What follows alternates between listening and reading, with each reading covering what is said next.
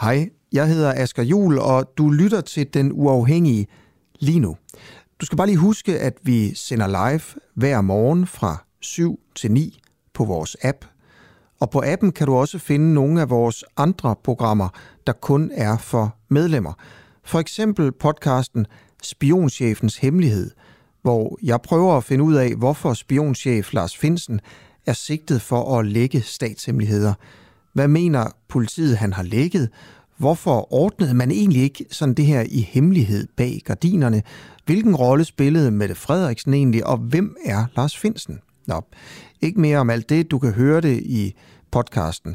Download vores app og bliv medlem, hvis du vil høre for eksempel det her program. Ja, og så slipper du i øvrigt også for den her irriterende besked i din daglige nyhedspodcast.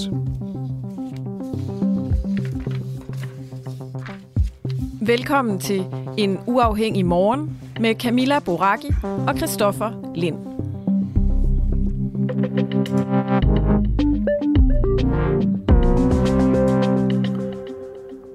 Ja, godmorgen Camilla. Godmorgen, Christoffer. Er det den 11. august i dag? Det er det. Det er Tor- torsdag. Det er en torsdag, ja. Og øh, i det her program, der skal vi tale om den digitale underklasse. Og Ja. der, der er det, jeg tænker, hvad, hvad er det?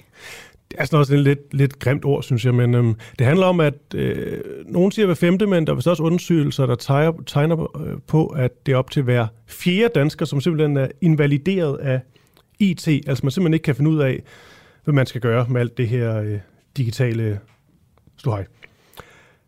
Det her, det kan være altså selvvalgt, fordi man ligesom ønsker et mere analogt liv, men øh, for mange der er det simpelthen, fordi man ikke kan finde ud af det. Det er nok primært øh, de ældre borgere. Altså man ikke har ressourcerne, evner til det, og simpelthen føler sig sådan koblet af det her digitale samfund. Og kerneeksemplet på en eller anden måde lige nu, det er jo det her mit ID, som erstatter NemID. Korrekt. Og der har jeg jo faktisk tænkt, jeg, jeg, jeg meldte mig ind i sådan en gruppe øh, for folk, der er meget vrede over mit ID. Og Ja. ja. det gør jeg ikke, fordi jeg selv var det, men det gør jeg, fordi jeg er journalist. Men jeg, jeg, jeg gravede mig ikke dybt nok ind i det, til at finde ud af, hvad problemet egentlig er. Nej, altså et af problemerne, det kan jo være, at alt det her skal gøres via en app. Det får man at vide. Hvis du ikke lige har sådan en øh, iPhone eller en måske nyere iPad, så kan du ikke få sådan en app. Du kan simpelthen ikke downloade den. Så kan man tænke, er der så nogen, der kan sende et nøglekort til en for fysisk? Nej, det er der ikke. Kan man gå ind på sin PC og få sådan et øh, nøglekort eller lidt eller andet? Nej, det kan man ikke. Derimod, så kan man booke en tid til borgerservice, og det har jeg prøvet. Der var halvanden måneds ventetid. Og hvad er det, borgerservice kan gøre for dig? De skal gøre det. De skal simpelthen gøre, at du kan få sådan en, øh, en bruger, eller få en eller anden kode. Altså alt det, man før i tiden bare kunne få med en NemID, ved at der er nogen, der sendte det fysisk til en. Så, Okay. så skal man komme op på borgerservice, der i forvejen er voldsomt belastet, og stå der og vente, og halvanden måneds ventetid for mit vedkommende. Jeg kan jo ikke tjekke min netbank i de tider. Nej, eller din e-boks, for den sags skyld. Nej. Men virker, jeg bruger da stadig nem idé. Altså, NemID kan virke på nogle steder, men for eksempel, hvis jeg skal ind på min netbank, så skal jeg have mit ID, og der skal man have den der registreringsting, øh, og det kan jeg kun få via at gå på borgerservice, fordi jeg ikke har en... Ja, det er selvfølgelig En problematisk, det kan jeg godt se. Ja, nå. Jeg har også lige to, øh, to korte øh, citater, jeg gerne lige vil læse op, før vi rigtig starter øh, dagens program og udfolder det her tema, som vi gør øh, senere. Det ene det er fra Per Stig Møller. Han har, det er en kommentar, han har givet til, til Berlinske. Han er kritisk over for det her. Er du klar? Det er jeg. Først blev alle pålagt at købe en computer, for at de i e-boks kan modtage post fra det offentlige, som dumper ind på alle tider af døgnet. Her blandes ligegyldige borgerinformationer med afgørende meddelelser fra skat, som der vanker bøder for ikke at honorere i tide. Det er han faktisk ret i. Yes. Så pålages alle at have nem idé. Og just som man mestrer dette og har oplevet dets mange fordele, tvinges alle til at skifte ud med mit ID og købe en smartphone eller iPad for at kunne implementere og anvende mit ID. Er dette ikke gjort inden en given dato, dato lukkes man ude af kommunikation med det offentlige, banken, sundhedsvæsenet. Det var Per Stig Møllers lille mi- minorant. Nu, nu siger jeg bare lige, han kunne- har da en iPhone. Det har Per Stig Møller da. Jamen, han taler vel, det? han taler vel på, øh, på de der øh, 20-25 procent af danskerne, der som måske ikke har. Fair nok. Eller ikke kan finde ud af at bruge den. Sandt. Jeg har lige en mere, fordi det er kunstneren Per Noldi, der er blevet 81 år gammel, og som vi har med senere i programmet. Og det glæder mig så meget til. Ja, det kan jeg godt mærke på dig. Det har jeg kunne mærke hele morgenen. Jeg må prøve at høre, hvad han siger her. Det er til politikken. Vi har et samfund i demontering, hvor den betryggende mulighed for kontakt og hjælp bliver spærret eller ligefrem kappet over ved hjælp af koder og mystiske ord. Portal, e-boks, NemID, MitID. Hvad taler de om? Jeg taler ikke om at afskaffe IT, men om at skabe den balance, der tillader en del af befolkningen at betjene sig af mere humane analoge kanaler uden at føle sig som tabere. Kristoffer, jeg spørger bare lige, mm-hmm. tror du, at, fordi det lyder umiddelbart også lidt hensynsløst, det her setup med mit idé, men tror du, det simpelthen handler om, at man på et eller andet tidspunkt må antage, mm. at de mennesker, der lever i det her samfund, de trods alt er digitalt nok uddannet til at kunne mestre det? Jo, jo. Du, forstår du, hvad jeg mener på et eller andet tidspunkt? Jo, jo, og sådan en som, øh, vi skal tale med om senere, som sagt, øh, en som Per Noldi, han er vel også svær at arbejde med på sin vis, fordi når han, han virker bare helt tabt. Altså, bare de der navne, så står han af. Jo, jo, men du ved, har han ikke grundlaget for at vide, hvad det drejer sig om, trods alt? Jeg mener bare, at han har jo levet i en digital tidsalder i noget tid. Jo. Jo, måske. Altså i den her... Hvis man skal forholde sig lidt kritisk ja, til det. I det. Jo, men det skriver jeg også helt klart øh, i den her artikelserie fra Politiken, og en udtalelse af Per Noldi, der er det også som om, at, at en, der overhovedet nævner mit ID, så går han jo fuldstændig i spåner. Så han har måske også lidt stedigt givet op. Altså, vil heller ikke lære det. Han det gider ikke det her. Lidt ligesom dig, Christoffer Lind. Ja. Og så du vil er jo gerne... by, by choice en ja. del af den her gruppe. Og jeg har en idé om, at Per Noldi jo hellere vil have, at der kommer nogle personer fysisk hjem til ham og ligesom sat sig. Sådan her gør du, Per. Det bliver hyggeligt. Det får en lille øh, kop kaffe eller en lille en, et eller andet. Men det er måske også lidt dyrere og lidt mere besværligt. Det tror jeg ikke umiddelbart er noget, som øh, samfundet vil kaste penge efter. Nej, men øh, vi udfolder os det her i løbet af, af timen. Vi er også... Øh, Jakob Sovnfri for Politikken på, som har udfoldet denne her serie om den digitale underklasse, som jeg vist nok tilhører. Og ja, fordi du har valgt det. Men, men jeg har mm-hmm. sådan en, jeg sidder med sådan en mavefornemmelse ja. af, at vores lyttere godt kunne være stærkt imod mit idé. Og det er bare en mavefornemmelse, men jeg vil bare gerne lige vide, god om idé, det er rigtigt. Så vær sød at skrive ind på Facebook, hvad I synes om mit idé, eller skriv en sms til, øh, D, nej, til 1245, skriv mm. DUAH med store bogstaver, og så din besked, hvad du tænker om det her Mit ID-show. Ja, også hvis man i virkeligheden synes, at, øh, at staten altså gør det godt, når det kommer til alt det her, fordi vi er jo faktisk ret meget foran mange andre lande, når det kommer til digitalisering. Altså det kan også være, at nogen, der bare har sådan nogle roser, og mig og Per Noldi bare skal tige stille.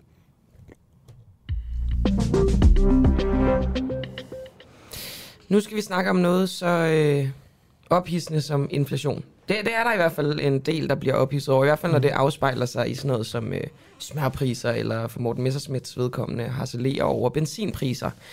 Øhm, det er jo noget, vi har snakket om rigtig meget, især det sidste halve år.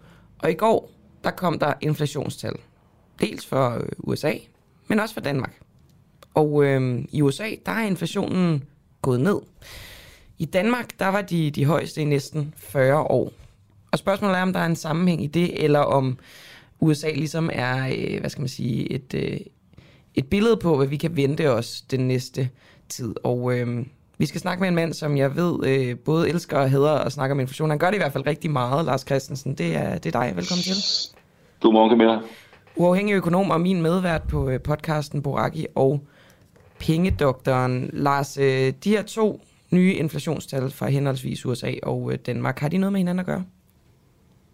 Ja, altså hvis vi kigger på den danske og den amerikanske inflation det sidste øh, år til halvanden, så har de fulgt hinanden ganske pænt. Og der har så også været det, som du nævnte i introen, at, at øh, USA ser ud som at være en lille smule foran. Inflationen steg tidligere i USA, og den har også fladet ud øh, tidligere i, øh, i USA end i Danmark. Men altså, det var lidt, det var lidt bemærkelsesværdigt i går. Øh, Joe Biden gav en kommentar på inflationen, og han sagde, at inflationen er nu 0% i USA.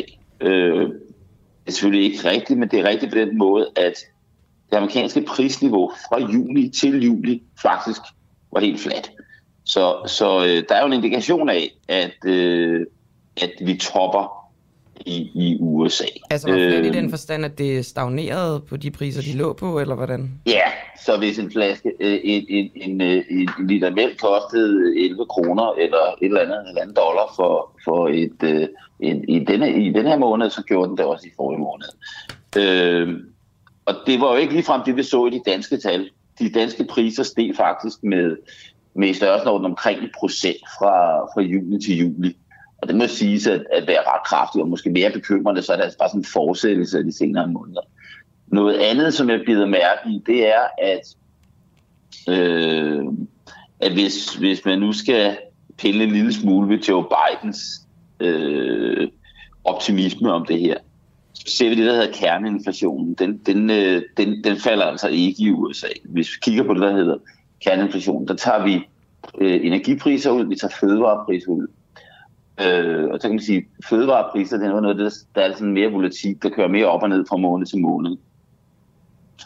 Øh, og, og der ser vi faktisk i Danmark en ganske pæn stigning, og i USA er det flat.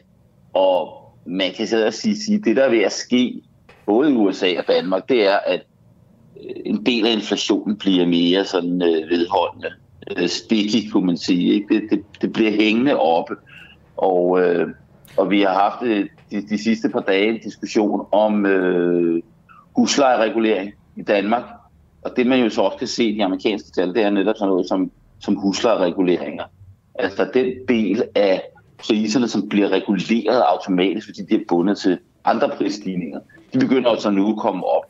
Det ser vi i USA, og det vil vi givetvis også snart se i Danmark. Øh, så, så det der med, at når vi har fået en god, et godt tal, og det har vi altså fået i USA, men bestemt ikke Danmark, betyder ikke, at inflationen er nede i 2% om, øh, om tre måneder. Øh, snarere tværtimod ser det ud som om, at vi, hvis vi holder den trend, vi har haft de sidste to-tre måneder i USA, så skal jo inflationen faktisk lidt op igen i USA de kommende måneder. Og jeg sad lige og regnede på det her til morgen, at hvis, hvis tendensen for de sidste tre måneder fortsætter i USA, så hedder inflationen vores udgang 9,5 procent. Det er jo ikke lige frem lavt. Nej, det, øhm, det kan man ikke lige våge at påstå.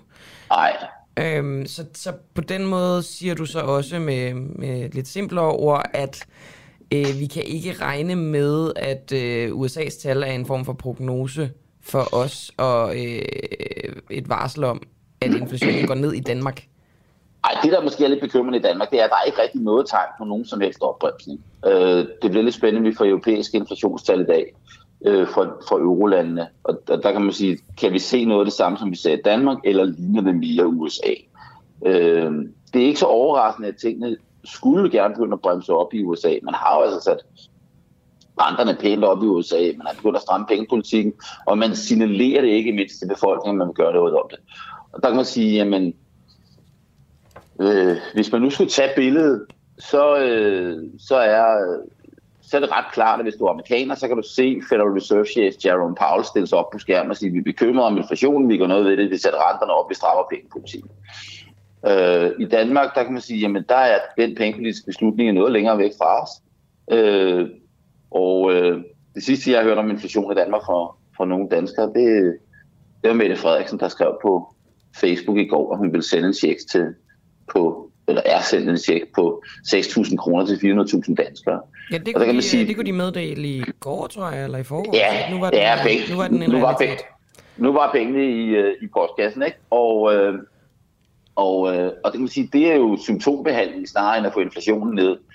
Øh, og derfor kan man så sige, at den slags symptombehandling er jo snarere noget, der skaber inflation, end at få inflationen ja, for, ned. For det var jo også noget, som bekymrede folk som dig, og også vismændene, dengang de annoncerede, at de ville gøre det, fordi, lidt for simpelt sagt, at de ville give folk flere penge mellem hænderne, større købekraft, og det er med til i hvert fald ikke at presse priserne ned. Er det rigtigt forstået? Ja, altså jeg tror ikke, at i praksis kommer til at få kæmpe stor betydning, for beløbet er jo ikke altså, det samlede beløb, der, der er ud af 2-2,5 milliarder kroner. Øh, så i, den, i det samlede billede af dansk økonomi er det minimalt. Men, men, men, men det er et signal, man sender om, at man symptombehandler snarere end at prøve at få inflationen ned. Øh, det har vi jo talt om før. Det er svært at gøre så meget ved den danske inflation, givet at vi har en fastkurspolitik og bundet til, det med til ECB's pengepolitik. Men man kan da så håbe, at ECB går noget ved det. Altså og, den europæiske øh, central, centralbank. Præcis det går fremad med, din læringskurve, den er stejl, Camilla Den er gigantisk stejl, men altså, jeg vil gerne ja. vise, når jeg har lært noget. Det er også derfor, jeg sidder her og blærer mig med, at jeg ved, hvad ECB er. Men øh, ja. jeg, jeg har lige et sidste spørgsmål, som jeg synes ja. er fordi du bliver ved med at tale om, du siger, øh, du siger direktøren fra Federal Reserve, og øh, han går ud og signalerer noget til den amerikanske befolkning. Du siger, at Mette Frederiksen sender nogle, også nogle signaler til den danske befolkning. Men at signalere ting, altså, kan det påvirke inflationstallene, eller hvorfor er det, du taler om det? Ja, fordi du siger, der er, man kan sige, at øh, hvis, hvis man sådan meget isoleret set siger, jamen, inflationen er bestemt af, hvor mange penge, der bliver trykt. Hvis det er sådan meget, meget simpelt sagt, øh, så betyder det også noget med, hvad vores forventning er til, hvor mange penge, der bliver trykt i fremtiden. Øh, du kan forestille dig på den måde at sige, jamen okay, jeg siger i dag, at om øh, et år, der fordobler jeg pengemængden, eller tredobler pengemængden. Så ved alle godt, at inflationen kommer op om et år, og så begynder inflationen allerede at stige i dag. Og på samme måde, så, øh, så er det ret vigtigt, at der er en forventning om, at inflationen kommer ned igen. Øh, og, og, øh, og hvis der ikke er den... Ja, fordi så begynder alle automatisk, så må sige, så hvis, hvis, hvis, hvis naboen sætter prisen op, så sætter jeg også prisen op. Klart. Og, øh, og, og jeg tror, vil sige, det, det, noget af det, som jeg synes, man kan, vil sige, det kan vi observere i Danmark. Det er jo bemærkelsesværdigt, at for eksempel energipriserne øh, fra juni til juli faldt. Og hvis man bare kiggede isoleret på det, så skulle den danske inflation faktisk også være faldet i juli, men steg. Og, og, og, og det er jo en indikation af, at der er et element af den stigning i inflationen, vi har haft i Danmark de sidste seks måneder i hvert fald, som ikke bare kan forklares af, at der er nogle energipriser, der er steget. Det ser ud som om, det har sin egen dynamik. Øh, og, og, og, og det, det, Det afspejler der er nogle, nogle politikere, der har misset. Ja, det, det har de i høj grad. Og det kan sige, hvis, hvis, det er jo derfor, man så siger, det handler også om at sætte sig ned og se alvorligt ud og fortælle befolkningen, at det her er ikke godt, og det gør vi noget ved. Øh, og og hvis, hvis man gør det modsatte, så vil jeg sige, ja, men vi sender nogle checks. Vi har ikke tænkt os at gøre noget ved problemet, men, øh, men for, for, for dem, som øh, vi synes, det er synd for, dem sender vi en check. Så, øh, så hjælper det jo ikke ligefrem inflationsdynamikken, hvis man nu kunne bruge et fint ord. Øh, så har man behov for en centralbankchef, som i USA altså Jerome Powell, som stiller sig op og ser alvorligt ud og faktisk gør noget strammere pengepolitik. Og der kan man sige, den, den danske pendant det er jo den europæiske centralbankchef Christine Lagarde i Frankfurt. Øh, jeg tror faktisk ikke, der er ret mange danskere, der ved, hvem hun er. Men Øh, det men kan så selv være, at hun stiller sig frem i dag, hvis der kommer øh, inflationstal, der, øh, der siger et eller andet.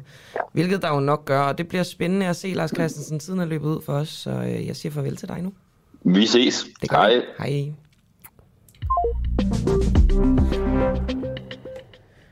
Det er også meget godt op til sådan en kommende valgkamp måske, at fyre nogle penge ud til kernevælgerne. Jamen, det er jo spørgsmålet, fordi hvis, øh, hvis det er en del af befolkningen, der får en check, så bliver de nok glade. Men hvis resten kan se, at smørpriserne stiger helt vildt, så tror jeg, at Mette Frederiksen får et gigantisk problem. Ja, ja jeg har ikke fået nogen penge. Det er det. Men til gengæld er din smør dyr. Ja, jeg, jeg har faktisk overvejet, om man skulle sådan investere i de der altså dårlige ikke-smørprodukter. Fordi det eneste, der man kan få, der var lidt billigt. Jeg har bare bemærket, at de blev virkelig solgt nu. Altså før i tiden var man ligesom... Fordi nu ser man lidt eller andet, der, der leger der, at det er smør. Altså øh, mør eller plante. Nej, men jeg tænker også bare sådan, altså fordi altså kærgården er jo ikke smør. Nå, på den måde. Men du kan også gå altså, længere ned i hierarkiet. Nå, det er sådan noget becel. Jeg kan ikke huske, hvad de hedder, de der navne der. Nu jeg ikke siddet og Det øh, hedder becel. kaste nogen under bussen, men jeg har bare bemærket, at, øh, at, at det er sådan noget, folk køber nu. Ja. Hvor man nok før så gik med... Hvis det, hvis det ikke var Lurpak, så var det måske i Kærgården eller Bakkedal, og de der lidt... Jeg kan ikke anbefale dig at smøre becel på din morgenbolle. Nej, men jeg har bare bemærket det, fordi det er jo også, når man står der, og så kigger man, altså sådan noget som, altså et eller andet som, måske ikke lige Lurpak, men lad os bare sige Kærgården, hvis den begynder at koste de der plus 35 eller sådan et eller andet, ikke? så finder man en billig alternativ, Korrekt.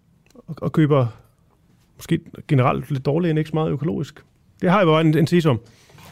Det kan sagtens være, at det øh, stemmer overens med sandheden. Skal vi ikke læse nogle af de sms'er op, vi har fået om øh, mit ID?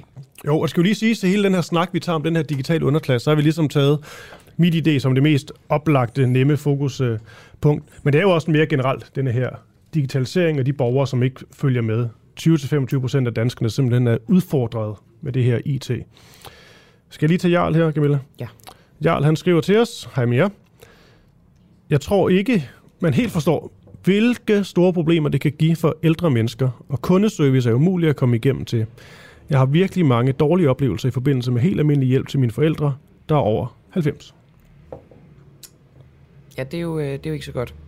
Omvendt, så siger Camilla Vejle Palnov, håber snart, vi kan stemme over nem idé.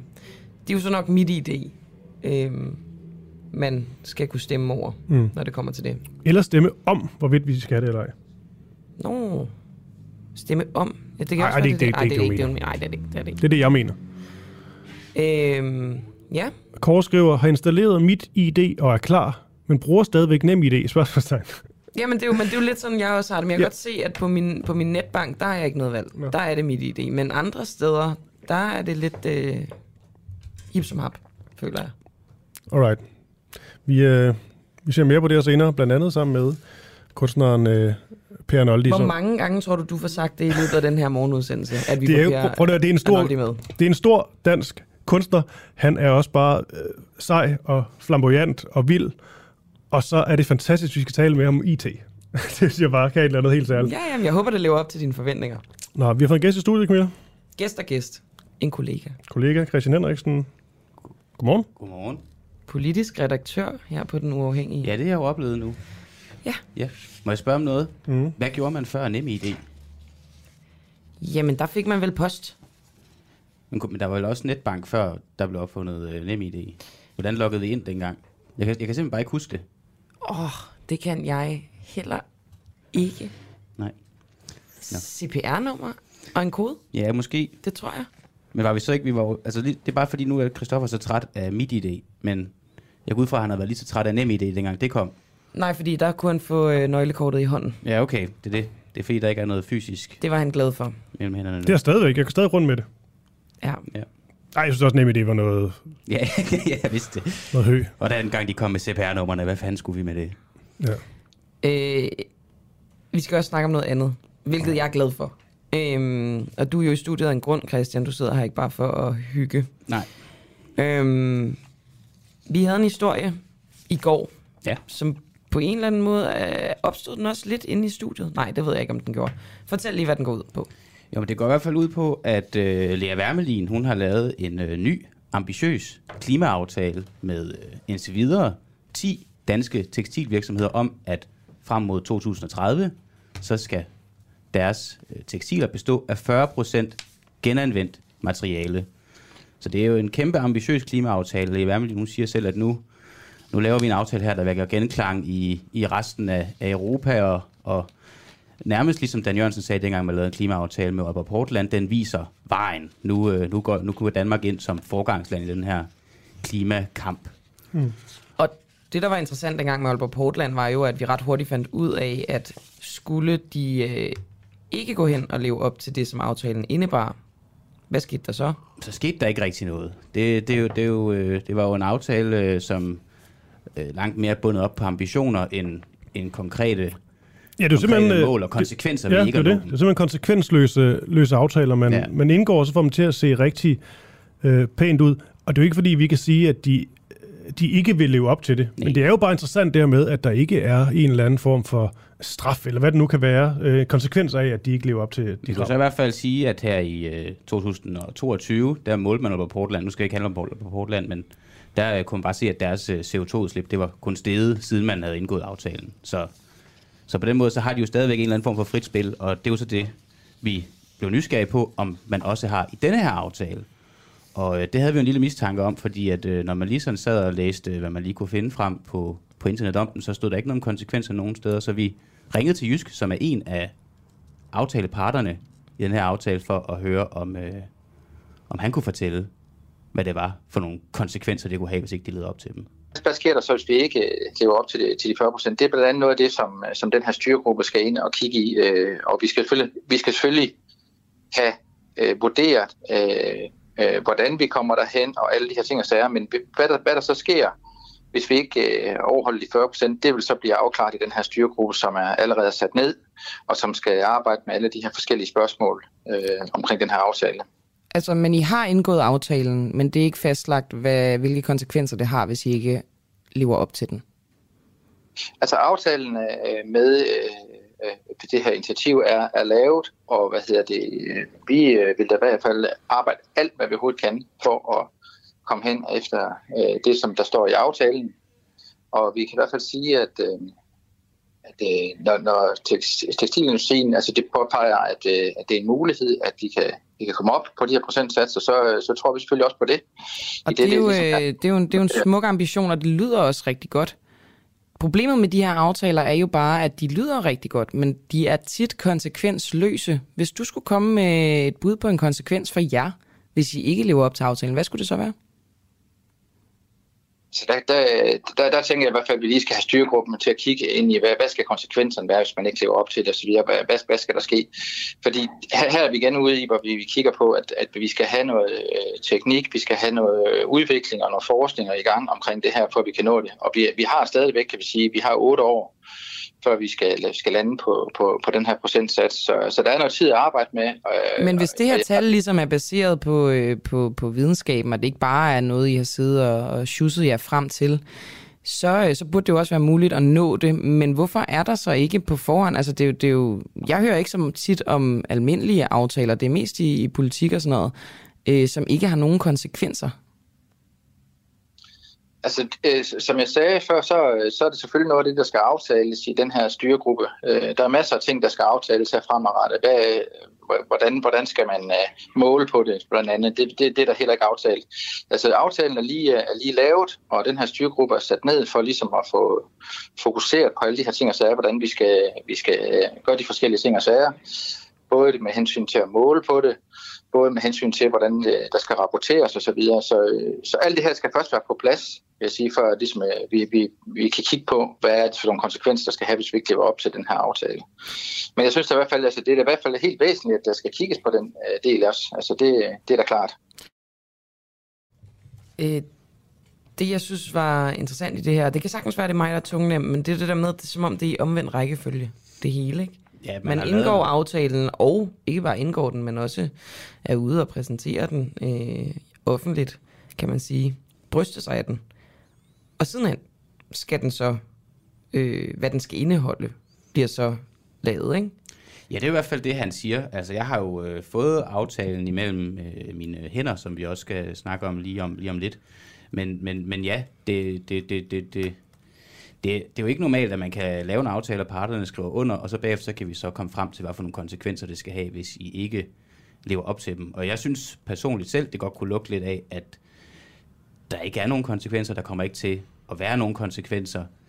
Jeg ved ikke helt, hvad det er for et øh, ærne, han løber. Det er jo bare det med, at de her aftaler er tit lavet for at få begge parter til at se gode ud, for at få det til at ligne, at øh, Miljøministeriet gør noget godt, og samtidig at de danske virksomheder gør noget godt, og hvis det ser sådan ud, så er alle jo glade og tilfredse, og så vinder vi den her klimakamp. Men ved du, om de decideret har skrevet under på en aftale?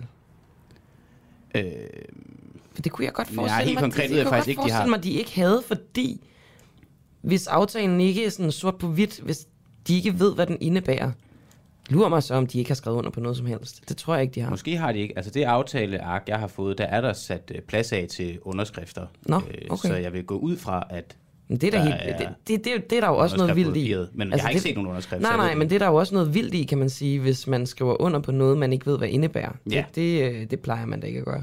Og jeg tænkte bare, at, at det her, det, altså sådan, hun kalder det meget ambitiøst og sådan noget. Jeg synes jo i virkeligheden, hvis man, hvis man vælger at forme en aftale sådan her, så er det jo ikke ambitiøst nok kun at have 10 virksomheder med. Jeg tænker, man kan jo få alle med på en aftale, der ingen konsekvenser har, bare handler om at se godt ud.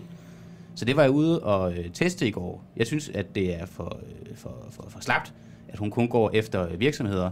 Jeg synes, hvis vi skal redde det her klima, så skal vi have alle danskere med på den her aftale. Så det var jeg lige ude i går for at finde ud af, om vi kunne få. Vil du øh, være interesseret i at lave en øh, aftale med mig, hvor du øh, forpligter dig til, at 40% af dit garderobeskab, det skal bestå af genanvendt materiale, altså tøjet? Det tror jeg ikke på nuværende tidspunkt. Det, det kan jeg ikke... Øh... Du har helt indtil 2030 til at få det realiseret. Så vil jeg forsøge. Hvis nu fortæller dig, at der ikke er nogen konsekvenser ved ikke at leve op til det, vil du så have nogen skrubler med bare at sige ja nu her? Altså, I udgangspunktet vil jeg jo gerne øh, støtte op om genanvendelig, øh, genbrug. Men altså, jeg vil da helst, hvis jeg committer mig til noget, så vil jeg da helst også kunne leve op til det. Også selvom at du ikke øh, skal? Ja. Okay, nå, jamen det var da en, øh, et, et, et, et, godt udgangspunkt for, for en klimavenlig omstilling. Nå, jamen øh, tak for det. Hvis, øh, hvis nu jeg øh, tilbyder dig, vil du så lave en aftale med mig, hvor du øh, forpligter dig til, at 40% af dit øh, personlige garderobeskab, det skal bestå af genanvendt tøj? Ja, det kunne jeg godt gå med til.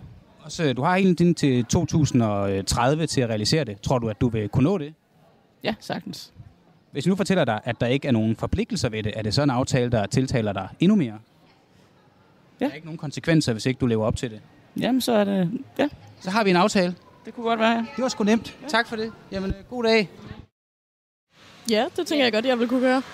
Også, øh, I har helt indtil 2030. Tænker I, det er realistisk at øh, nå at få lavet 40% af garderoben om til genanvendt tøj? Ja, det tror jeg, det er. Jeg, jeg tænker, altså, det ved jeg, ikke, jeg har allerede en del genbrug, sådan du kan godt finde altså, mange fede ting, og sådan, ja, Så hvis det var, så kunne vi godt lave en aftale nu her, der forpligtede jer til det. Ja. Super. Også hvis jeg nu fortæller jer, at der faktisk ikke er nogen konsekvenser ved, at I ikke øh, indfrier aftalen. Er det så stadig en aftale, I gerne vil være med i? I kan bare gøre det eller lade være. Altså ja, men jeg tror problemet er, at altså, der er jo også meget nyt fedt tøj, som man godt også kunne være interesseret i, men altså, hvis det er 40 procent, så tænker jeg, da, at det er stadig... kan du godt have noget grimt tøj liggende Nej, også. nej, jeg siger, at genbrug er grimt overhovedet, fordi altså, der er virkelig meget fedt tøj i genbrugen også, men der kommer nye kollektioner hele tiden, er mere det, jeg mener. Hvad har I på i dag? Har I noget genbrugstøj på i dag? Øhm, ja, min taske er fra genbrugen. Den er fra genbrug, så der er cirka, det er næsten 40 procent i dit outfit i dag, der faktisk er genanvendt. Så I lever allerede op til aftalen. Men det er jo fedt. Men så har vi en aftale. Det var da skide nemt. Kan I have en god dag? Hvis, øh, hvis nu jeg tilbyder, øh, nu, det er til dig, hvis nu jeg tilbyder dig en aftale, der forpligter dig til, at 40 procent af dit øh, garderobeskab, altså dit tøj derhjemme, skal bestå af genanvendt materiale, vil du så takke øh, ja til det tilbud? Ja, det vil jeg da. Hvorfor? Jamen, det har jeg i forvejen. Vi går ind for genbrug. Har du 40 procent genanvendt materiale hjemme i garderobeskabet? Jeg tror jeg faktisk, jeg har. Og så, så Og bliver vi jo helt... afleverer tøjet i, øh, i H&M, og så får vi... Øh, hvad fanden er det, hedder? Vi afleverer en pose, og så får vi et eller andet bevis. Så kan vi købe noget, der, er- der er lavet på den måde også. pant-agtigt system. Ja, jeg kan ikke huske, hvad det hedder. Det ved min kone. Hun er inde i butikken. Nå, det er derfor, vi står herude og, og glaner. Ja. Har du, er det det samme med dig? Vil du også takke ja til tilbuddet, hvis, øh, du, øh, hvis jeg beder dig om en aftale, hvor du forpligter dig til, at 40% af dit tøj skal være genanvendt materiale? Øh, ikke nødvendigvis. Hvorfor ikke? Jamen, det er jeg ikke sikker på, at jeg kan overholde. Du har helt indtil 2030 til at indfri det, kan vi aftale. Jamen, altså, hvis butikkerne kan levere det, øh, så, så vil jeg selvfølgelig øh, støtte op om det, ikke også? Men, øh, men, men lige for... Så hvis vi nu laver en, en, en lille linje i aftalen, der hedder, at det, du, du skal ikke forpligte dig til, der er ikke nogen konsekvenser ved, at du ikke gør det. Kan vi så lave en aftale? Ja, det kan vi godt. Okay, jamen, det er fedt nok. Der, der behøver nemlig ikke være flere kriterier for det end det. Nå, men øh, tak for, for det. Så må I have en god dag. Ja, og tak til dig, Christian Henriksen. Øhm, vi kan lige sige, at klokken 8.10, klokken er blevet 7.30 nu i øvrigt, men klokken 8.10, der har vi øh, Else Skjold med, hun er lektor og Ph.D. i design og bæredygtighed. Og øh, hun er ikke helt sikker på, at der, det rent faktisk er realistiske mål, den her aftale, den, øh, den indeholder. Må jeg gerne lige knytte en kommentar til den voxpop der. Det var, det var rigtig bemærkelsesværdigt, at folk var sådan, det ville de gerne. Ja, ja. Og de gik i forvejen meget i genbrugstøj. Det er det. Så jeg forstår ikke, hvorfor hun ikke øh, er lidt øh, længere ude med snøren. ikke har bredt det ud. Miljøministeren Lea Wermelin. Ja. Var det ikke bare det? Tak for dig, Christian Henriksen. Jo, men det kan vi da sagtens sige. Så må I have en god dag. I lige måde. Jeg har lige nydet, Camilla. Eller har du noget på hjertet? Nå, men jeg sidder bare og tænker på, hvor, øh, hvor hyppigt det er med de her aftaler. Christian vil gerne være med. Altså, øhm, Jamen, jeg glemte bare lige at sige, ja. undskyld, at vi, jeg har jo faktisk øh, jeg har tilmeldt den uafhængige øh, aftalen, hvis vi bliver godkendt, for vi sælger jo muleposer og God øh, idé. t-shirts. Rigtig god idé. jamen, de er da ikke bæredygtige, er de det? Nej, men det kan de jo blive frem mod 2030. Det er et mål. Eller vi kan, sådan gå, vi kan, måde, vi kan brande os på det. Ja, præcis. Ja, det er fedt nok. Det var bare det. Men, men øh, det, det er mere det der med, øhm, når politikere laver aftaler med virksomheder, er det, er det juridisk muligt for dem at lave for eksempel bødestraffe ved øh, brud på aftalerne? Det er det jo nok. Men jeg sidder bare og tænker på, hvorfor de mm. ikke gør det. Det er vel, fordi de så ikke rigtig kunne få firmaerne med, hvis det var. Det lugter lidt af lobbyisme, synes jeg. Ja. Alt det her. Nå, det er også bare, jeg skal ikke sidde og filosofere mere over det. Jeg synes bare, det er spændende. Men nu er det både Dan Jørgensen og Lea Wermelin, der øh, excellerer i de her sådan, konsekvensløse aftaler. En, to, tendens. Nå, næsten alle 7-Eleven-butikker er igen åbne. Det er oven på det her, øh, det her hackerangreb. Det er butikskæden selv, der oplyste en e-mail til Ritzau natten til torsdag. Ifølge 7-Eleven oplever mere end 96 procent af kædens 176 butikker nu stabil drift. Det svarer til cirka 169 butikker. Og det var fordi, de blev ramt af det her hackerangreb. Mandag siden da først lukkede de helt. Og så kunne man kun gå ind og betale med Kontanter. Ja, og så mobile, er lidt mobile pay også, tror jeg, kommer i hvert fald til at fungere senere. Men det er egentlig bare ret vildt, så kæmpestor en kæde, der bare fuldstændig bliver lagt ned af et, øh, af et hackerangreb. Men de er så på, øh, tilbage på, på benene. Så lige en nyhed mere, der er interessant, synes jeg. Formodet fjerde medlem af IS-celle anholdt. En mand, som menes at være det fjerde medlem af en islamisk statscelle af torturbødler ved navn The Beatles, er blevet anholdt i Storbritannien som følge af anklager om terror.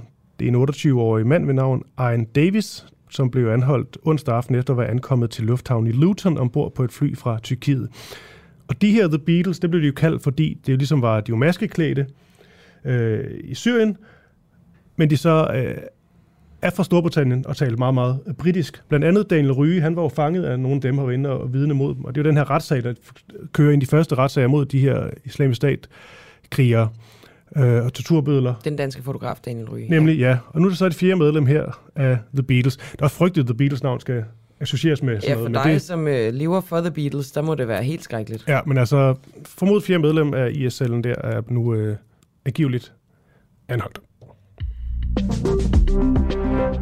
Nu nåede jeg slet ikke at tale om øh, det nye forslag til lovændring i offentlighedsloven, men det, det kan vi måske nå senere. Det vil jeg i hvert fald meget gerne. Jeg vil gerne sørge for, at vi finder et hul til, at du kan tale det. Nu er det bare påfaldende, at nu er det sket tre gange, at jeg skulle have talt om det, og så har vi ikke nået det. Jeg begynder bare at tænke, at øh, det er noget, du gør med vilje, men altså lad os se på det. Det var det Christian Hendriksen, der blev hængende så længe. Det er rigtigt. Nå. Vi skal tale med Jakob Sovnfri Kær nu. Han er undersøgende journalist på øh, Politikens redaktion for økonomi og samfund, og har lavet en øh, længere og løbende artikelserie om den digitale underklasse. Godmorgen til dig, Jakob. Godmorgen. Først og fremmest, øh, Jakob, den digitale underklasse, det lyder ikke så, så pænt, tænker jeg, men kan du ikke lige prøve at fortælle, hvem er den digitale underklasse? Nej, du har ret det lyder jo ikke øh, pænt. Øh, sådan, sådan noget som at tale om, om underklassen, det er jo øh, ikke rigtig noget, vi, vi, gør, vi gør, men det er egentlig sådan en, en bevidst titel i den forstand, at det er sådan lidt en uopdaget underklasse. Øh, det er simpelthen en, en, en, en gruppe af borgere, faktisk en, en enormt stor gruppe af borgere, som har øh, vanskeligt ved øh, det digitale, som har øh, problemer med øh, den digitale kommunikation med det offentlige. Og det er jo faktisk en gruppe, som ifølge undersøgelser, øh, altså det er øh, hver, hver, kan man sige, fjerde øh, til femte person, som man møder på gaden, altså 20-25 procent af befolkningen, som, øh, som er øh, udfordret på det digitale. Øh, og det er ikke kun øh, altså ældre øh, eller socialt udsatte borgere, som, som mange måske havde en formodning om i, i forvejen. Altså det er jo også øh, borgere med handicap, det kan være borgere med, med nogle kognitive udfordringer, øh, synshæmmede, overblinde, øh, og så, så kan det også meget være, det var selv en, en overraskelse for mig, da jeg dykkede ned i det her, eller i hvert fald noget, jeg ikke havde tænkt over, at det også er altså kan man sige, øh, arbejdere, altså manuelle arbejdere, mm. øh, håndværkere, folk, som jo ikke øh, i løbet af deres, øh, deres karriere, øh, i løbet af deres arbejdsdage, øh, sidder og kigger gennem en, en skærm, øh, som, som, som jeg gør, og som du måske også gør, ja. øh, og som ikke har, har fortrolighed med, øh, med, med de her øh, nye medier. Og, og så er det så endelig også en, en, en overraskning, tror jeg, for mange grupper af unge mennesker, øh, fordi de jo netop er blevet kan man sige, udlagt som digitalt øh, indfødte, og det de jo vokset op med en, en skærm i hånden, øh, tænker man. Øh, men der er enormt mange, som har vanskeligt ved kan man sige, den, den digitale velfærdsstat. Øh, så de har måske styr på, på TikTok og øh, andre sociale medier osv., men det der med at at, at kende til e-boks, bruge e-boks, NemID, MitID, øh, de forskellige øh, systemer, som, som det offentlige præsenterer, har de ikke styr på. Mm. Øh, og det får så, øh, nu snakker jeg bare, jeg afbryder endelig, nej, nej, det er fint, det er fint. hvad hedder det, øhm, og det, det, det kan man sige interessant ved, ved, ved det her felt, øh, det er for det første, at, at det er en, en meget overset gruppe, og for det andet, at det jo har nogle, nogle ganske øh, indgribende konsekvenser for borgerne i dag, øh, hvis man har svært ved det her. Altså hvis ikke du imødekommer de krav, der er til den digitale borger øh, i 2022, så risikerer du øh, simpelthen tab af, rettigheder. Du risikerer øh, tab af offentlige ydelser, at blive skåret i offentlige ydelser. Altså du kan gå glip af, af offentlige ydelser, som du ellers havde, havde ret til. Øh, og så for enormt mange mennesker, så er der også et, et, et tab af værdighed øh, i den forstand, at, øh, at, at man ikke, kan man sige, mødekommer de her krav, og folk i virkeligheden føler sig øh, dumme eller umyndiggjorte øh, af det offentlige system, jeg har fået i den her øh, artikelserie. Jamen sådan øh, henvendelser fra, fra læsere og fra borgere i et omfang, som jeg aldrig har prøvet før gennem 20 år. Altså mennesker, som er frustrerede, dybt frustrerede, altså hjerteskærende historier øh, om, om deres liv, og hvad kan man sige, de her digitale udfordringer gør for dem og deres relationer øh, til hinanden, til, til ægteskaber, øh, relationer mellem mellem, kan man sige, voksne børn og, og deres ældre, som, øh, hvad hedder det, forældre, som de prøver at tage sig af. Ja, og, så og, det er videre, jo, og det er selvfølgelig også en pointe, Jacob, at vi har jo, øh, altså mit idé er bare et godt konkret øh, eksempel lige nu, men det er selvfølgelig også i det, i det større perspektiv, altså det er simpelthen, man kan sådan mere generelt føle sig helt, øh, helt tabt. Men jeg kan jo lige sige, altså ja. i forhold til, nu nævner jeg lige mig bruger lige mig selv som eksempel, og det er ikke fordi, at der er noget som helst øh, vigtigt eller spændende i, at jeg ikke ejer en, øh, en smartphone. Det prøver jeg faktisk generelt at lade være med at tale om, fordi jeg gider ikke være sådan en, der, der har taget et eller andet aktivt valg, og det er meget spændende alt sammen. Men det har jeg altså ikke.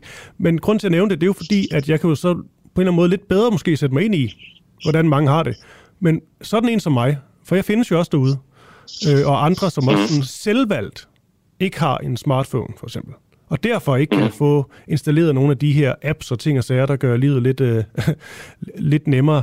Er jeg også en del af den digitale underklasse, eller er der alligevel en forskel på dem, som altså lidt vælger det selv, og så dem, som simpelthen ikke kan finde ud af det? Jamen kan man sige, i den definition, som, som jeg lægger for dagen, der, der, der er du jo, øh, så at sige, øh, i forhold til, til de her 20-25 procent af, af befolkningen. Altså, for i den gruppe skal du jo netop også inkludere dem, som ikke vil ja. øh, agere digitalt på den måde, som det offentlige stiller krav til. Og det kan der være mulige forskellige årsager til. Det kan der være politiske øh, årsager til. Det kan være i, i forhold til privatlivsbeskyttelse. Øh, mm.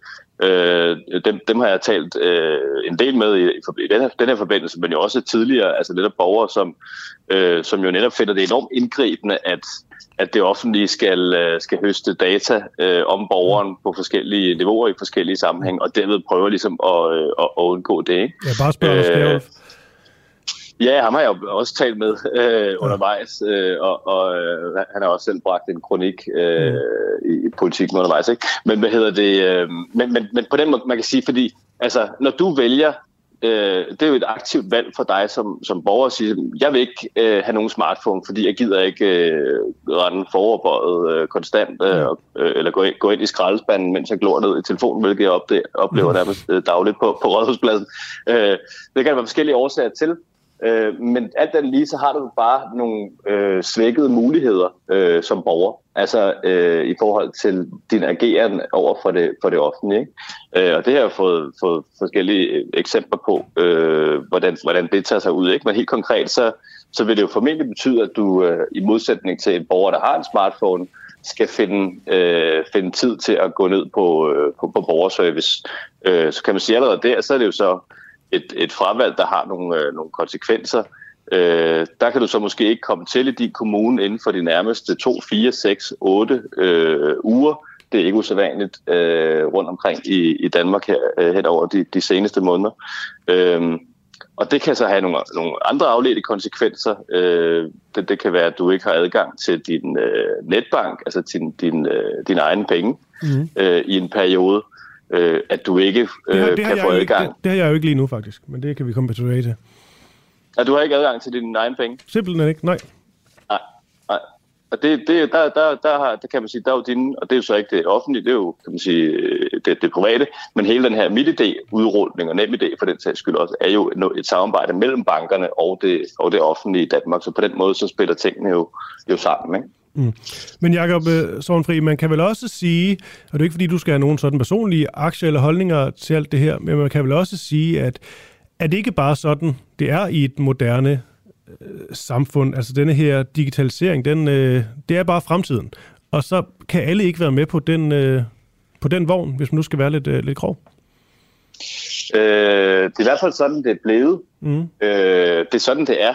Det er rigtigt. Øh, men har vi diskuteret det? Altså det, det I virkeligheden så siger jeg, jeg indleder den her artikelserie ved at stille spørgsmålet, hvornår var det, vi blev enige om, øh, at man for at være øh, en kan man sige, velfungerende borger i Danmark skal have en smartphone?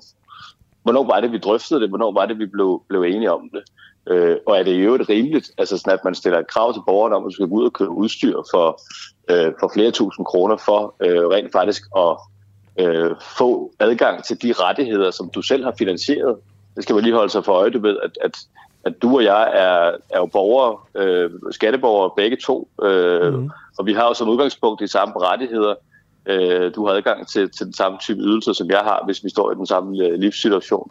Øh, du har så ikke en smartphone, jeg har en smartphone, men jeg har ligesom bedre muligheder, end, end du har. Hvornår var det, at vi blev enige om, at, øh, at, at der gerne må være den ubalance mellem, mellem borgerne i forhold til vores retssikkerhed, i forhold til, til vores øh, rettigheder? Mm. Øh, det, er jo en, det er en debat, som, som, som, som jeg og vi har rejst med åbne øjne, øh, ud fra kan man sige, den forudsætning, at vi aldrig har haft den samfundsdebat, fordi der er ikke nogen politikere, øh, der har taget øh, et grundlæggende politisk ansvar for den udvikling. Det er noget, man, hvor man bare har, som du siger, øh, sagt, at det er jo bare sådan, det er. Øh, digitaliseringen er kommet for at blive, det er den teknologiske udvikling, og vi skal i Danmark være øh, verdensmestre i, øh, i, i digitalisering. Mm. Øh, det mener FN så også, at vi er blevet, øh, ifølge forskellige øh, kan man sige, øh, undersøgelser eller kåringer. Øh, men det har bare nogle omkostninger, og det har øh, altså for, for borgere, der enten har svært ved eller ikke ønsker at være med på, på den her vogn af forskellige øh, årsager. Og det har der slet ikke været fokus på. Der har slet ikke været fokus på, på kan man sige, borgeren og borgerens øh, retssikkerhed i, øh, i, i debatten om det her. Fordi der bare har været, også blandt politikere, sådan, jamen det er jo bare sådan, det er. Okay. Øh, ja. Ja, ja, Jacob, jeg har jo... Øh, nu bliver det sådan lidt øh, konspiratorisk der, men jeg har, jeg har en tanke, og det er jo fordi, nu kan jeg lige bruge mig selv som, øh, som eksempel. Altså, jeg skulle ligesom ind jeg har det her nem idé, og så skal jeg ligesom ind øh, og få, få mit idé for at vide, for at gå ind på min, min netbank. Det kan jeg så gøre på den og den måde. Men måden var ligesom at få installeret sådan en app, og det kunne jeg på en, en iPhone eller på en, øh, en iPad, i hvert fald en nyere dato. Jeg har faktisk en iPad, jeg bruger i studiet her, men det er noget gammel møg, og den kan jo den kan sådan ikke noget, noget af den slags. Så jeg var ligesom sådan lidt tabt. Øhm, så tænkte jeg, men det kan det ikke passe, at jeg ikke bare kan enten få det sendt fysisk som nem idé, eller at jeg kan gå ind på min Mac eller PC, og så bare lige få den her, den her kode, eller det her IT-ID, eller hvad det nu er. Det kunne jeg ikke. Så, så den eneste anden mulighed, så vidt jeg kunne se, øhm, det var borgerservice. Ja. Så skal jeg booke en tid på borgerservice. Det gjorde jeg for sådan en to ugers tid siden. Og jeg har en tid 3. september. Uh, ja. Indtil da kan jeg ikke komme ind på min, net, på min uh, netbank. Øhm, det, er, det er halvanden måned, og jeg kunne se de der tider, det var sådan den ene tid, jeg fandt et sted i, øh, i Amager, hvor jeg slet ikke bor, hvor der lige var tid der i borgerservice, en enkelt tid. Altså, det er nogle vilde ventetider, og det virker jo helt vildt. Så skal man troppe fysisk op, for en eller anden person kan give en et, et nummer, jeg tænker, man kunne have fået, også på andre måder end den her app. Altså, gør de det også bare, for ligesom at, den onde stat, skulle jeg sige. Altså gør de det for ligesom, at så skal alle ligesom forstå, at vi skal have en, man skal have en iPhone, så man kan få den her app, fordi at de gør det besværligt for en. Altså, det har jeg jo ikke belæg for, kan man sige, men, men jeg, kan da, jeg kan da udlægge, altså, ja. at, øh, at der er opfattelser også, og det, det citerede jeg øh, SF's øh, Lisbeth Bæk Nielsen for i, øh, i, i søndagsavisen, altså at det her med, at man med åbne øjne har gjort det så besværligt som muligt at være mm. ikke-digital borger i Danmark, øh, for at få alle med. Altså sådan, så på den måde har du brugt øh, pisken ganske aktivt. Ja, øh, for det der kunne så godt have været gjort meget nemmere, tænker jeg bare. Altså, der burde sådan være andre muligheder end enten app eller øh, halvanden times, øh, halvanden måneds ventetid til, til borgerservice. Ja, jamen, det, det tror jeg er fuldstændig indlysende øh, mm. for, for enhver. Det tror jeg efterhånden også nærmest de selv vil medgive, de, de ansvarlige bag, at, øh, at den her øh, overgangsproces har øh, bestemt ikke været særlig øh, køn. Øh, hvor jeg virkelig også fået mange henvendelser omkring netop at midt idé, ligesom på en eller anden måde toppen af isbjerget, eller det er sådan en prikken over i for, for folk, eller du ved, øh, dråben, der, der fik glasset til at, øh, og, og, og hælde over. Ikke? Altså, øh, men, men, men det er jo bare, kan man sige, det aktuelle eksempel. Øh, jeg kan lige vende tilbage til, hvad, hvad jeg vil opfordre dig til at gøre, og, og, og jeres lyttere til at, at gøre, fordi jeg har et lille hack til jer, ja. øh, så at sige, i den, i den situation. Du kan ikke kalde det men, for men, hack, Jacob. Du bliver nødt til at kalde det for noget, som de ikke-digitale indfødte kan forstå. Jeg forstår det godt. Jeg er med på et hack. Ja, nå, men altså et, et personligt hack, ej, det er et, et, et, løsnings, øh, et løsningsforslag, hvor man ligesom, kan man sige, udnytter Øh, lad, lad os bare tage den, øh, så kan Ja, jeg vende tilbage meget til andet bagefter, hvis, hvis, hvis vi har tid. Nej, men altså, nu ved jeg ikke, hvad det er for en, øh, en, en kommune, du, du er i. Det er for så vidt ligegyldigt. Det, som vi gjorde Det øh, i... Øh, ja, præcis. Øh, det, som vi gjorde øh, i foråret, og det, som i virkeligheden var, kan man sige, øh, indledningen på hele den her, øh, det her fokus, det var også lidt der, hvor jeg fik øjnene op for den her problemstilling. Det var fordi, at jeg, jeg havde hørt om øh, det her med, at borgerservice øh, stadig flere øh, steder i landet efter corona øh, havde fastholdt de her tidsbestillinger. Altså, du, at at det kræver tidsbestilling, før at du dukker op ned i borgerservice. Mm. Det har jo altid været sådan, at du kan gå ned i borgerservice og komme ind øh, fra gaden. Hvis du havde øh, noget, du skulle have, have hjælp med, så kunne du gå ind og sige, hej, her er jeg. Jeg har brug for hjælp. Hjælp mig. Øh, det kunne man pludselig ikke mere, og vi lavede så en undersøgelse af det, og, og, og der var så øh, efterhånden kun otte øh, kommuner tilbage øh, i landet, som har entydig adgang for borgere uden tidsbestilling. Øh, men det der så er hacket eller finten, øh, det som, som, som du eller din øh, lytter bør gøre, det er at tage ned i en af de kommuner, øh, som, som har adgang uden tidsbestilling. Øh, fordi kommunerne er blevet enige om, at vi hjælper hinandens borgere. Fordi det skal ikke øh, komme dig til last, at du arbejder i en anden kommune end den, du bor i, og derfor så har borgerservicecentrene åbne for, for, for andre kommuners borgere. Så derfor så, så kan du gå ned i en af, og nu bliver det sådan lidt public service for private money fra, fra politikken, men altså der er otte kommuner, hvor du bare kan, kan drible ned direkte fra gaden uden tidsbestilling, og det kan du gøre i eftermiddag. Det er øh, Allerød, det er Gentofte, det er Hedensted, det er Læsø, det er Rødovre, Skanderborg, Solrød og Valdensbæk. Øh, og i det sidste nævnte tilfælde, altså Valdensbæk her, der, der lavede jeg netop en, en artikel og lavede en reportage ud fra, fra Valdensbæks borgerservice, hvor de fortalte, hvorfor at de insisterede på åbenhed og tilgængelighed, og også har udvidet øh, åbningstider, øh, fordi vi jo er til for borgeren. Hvis ikke vi var der, øh, hvad skulle borgeren så gøre, var, var ligesom logikken der, øh, hvilket de fleste Det burde jo være øh, skal. for, for alle borgerservicer. I. Ellers skal de ændre navn i hvert fald.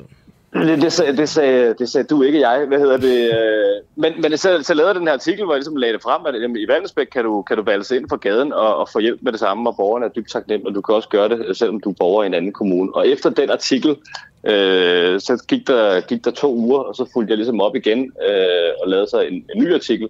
Og de fortalte så i Vandensbæk, at de jo så efter den artikel var blevet overrendt af, af, af borgere fra andre kommuner. Øh, det var simpelthen stedet. altså antallet af besøgende fra andre kommuner var steget med 46 procent i de to uger efter den her øh, artikel. Øj, du har gjort, Øh, du er og en det var- medarbejder. Øh, Nej, de var sgu...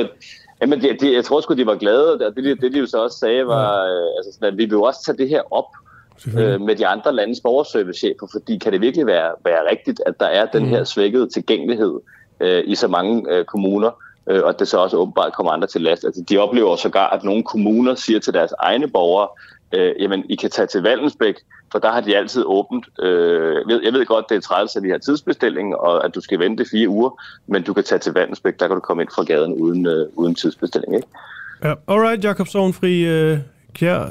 Det er altså dig, der står bag den her artikelserie om den digitale underklasse i, øh, i politikken, og tak for det her øh, meget dejlige, konkrete råd. Jeg skal en tur til Vallensbæk eller et eller andet, tror jeg. Gentofte. Eller Gentofte. Gentofte, Rødovre. Vallensbæk kan bare et eller andet, synes jeg. Minder mig også om sådan en østkyst stang. Okay. Nå, med det sagt, øh, Jakob, tak for det, og for god dag til dig. I lige måde. Tak. Hej. Men det er jo stadig lidt noget rod, at man så skal... Jo, nu okay, men altså, tag dig til Gentofte. Det er da smart. Vær nu glad. Jeg, altså, jeg trives bedst, når jeg er lidt småsur hele tiden. Det ved jeg godt. Nu øh, skal vi til øh, souvenirs og legetøj i Djurs Sommerland.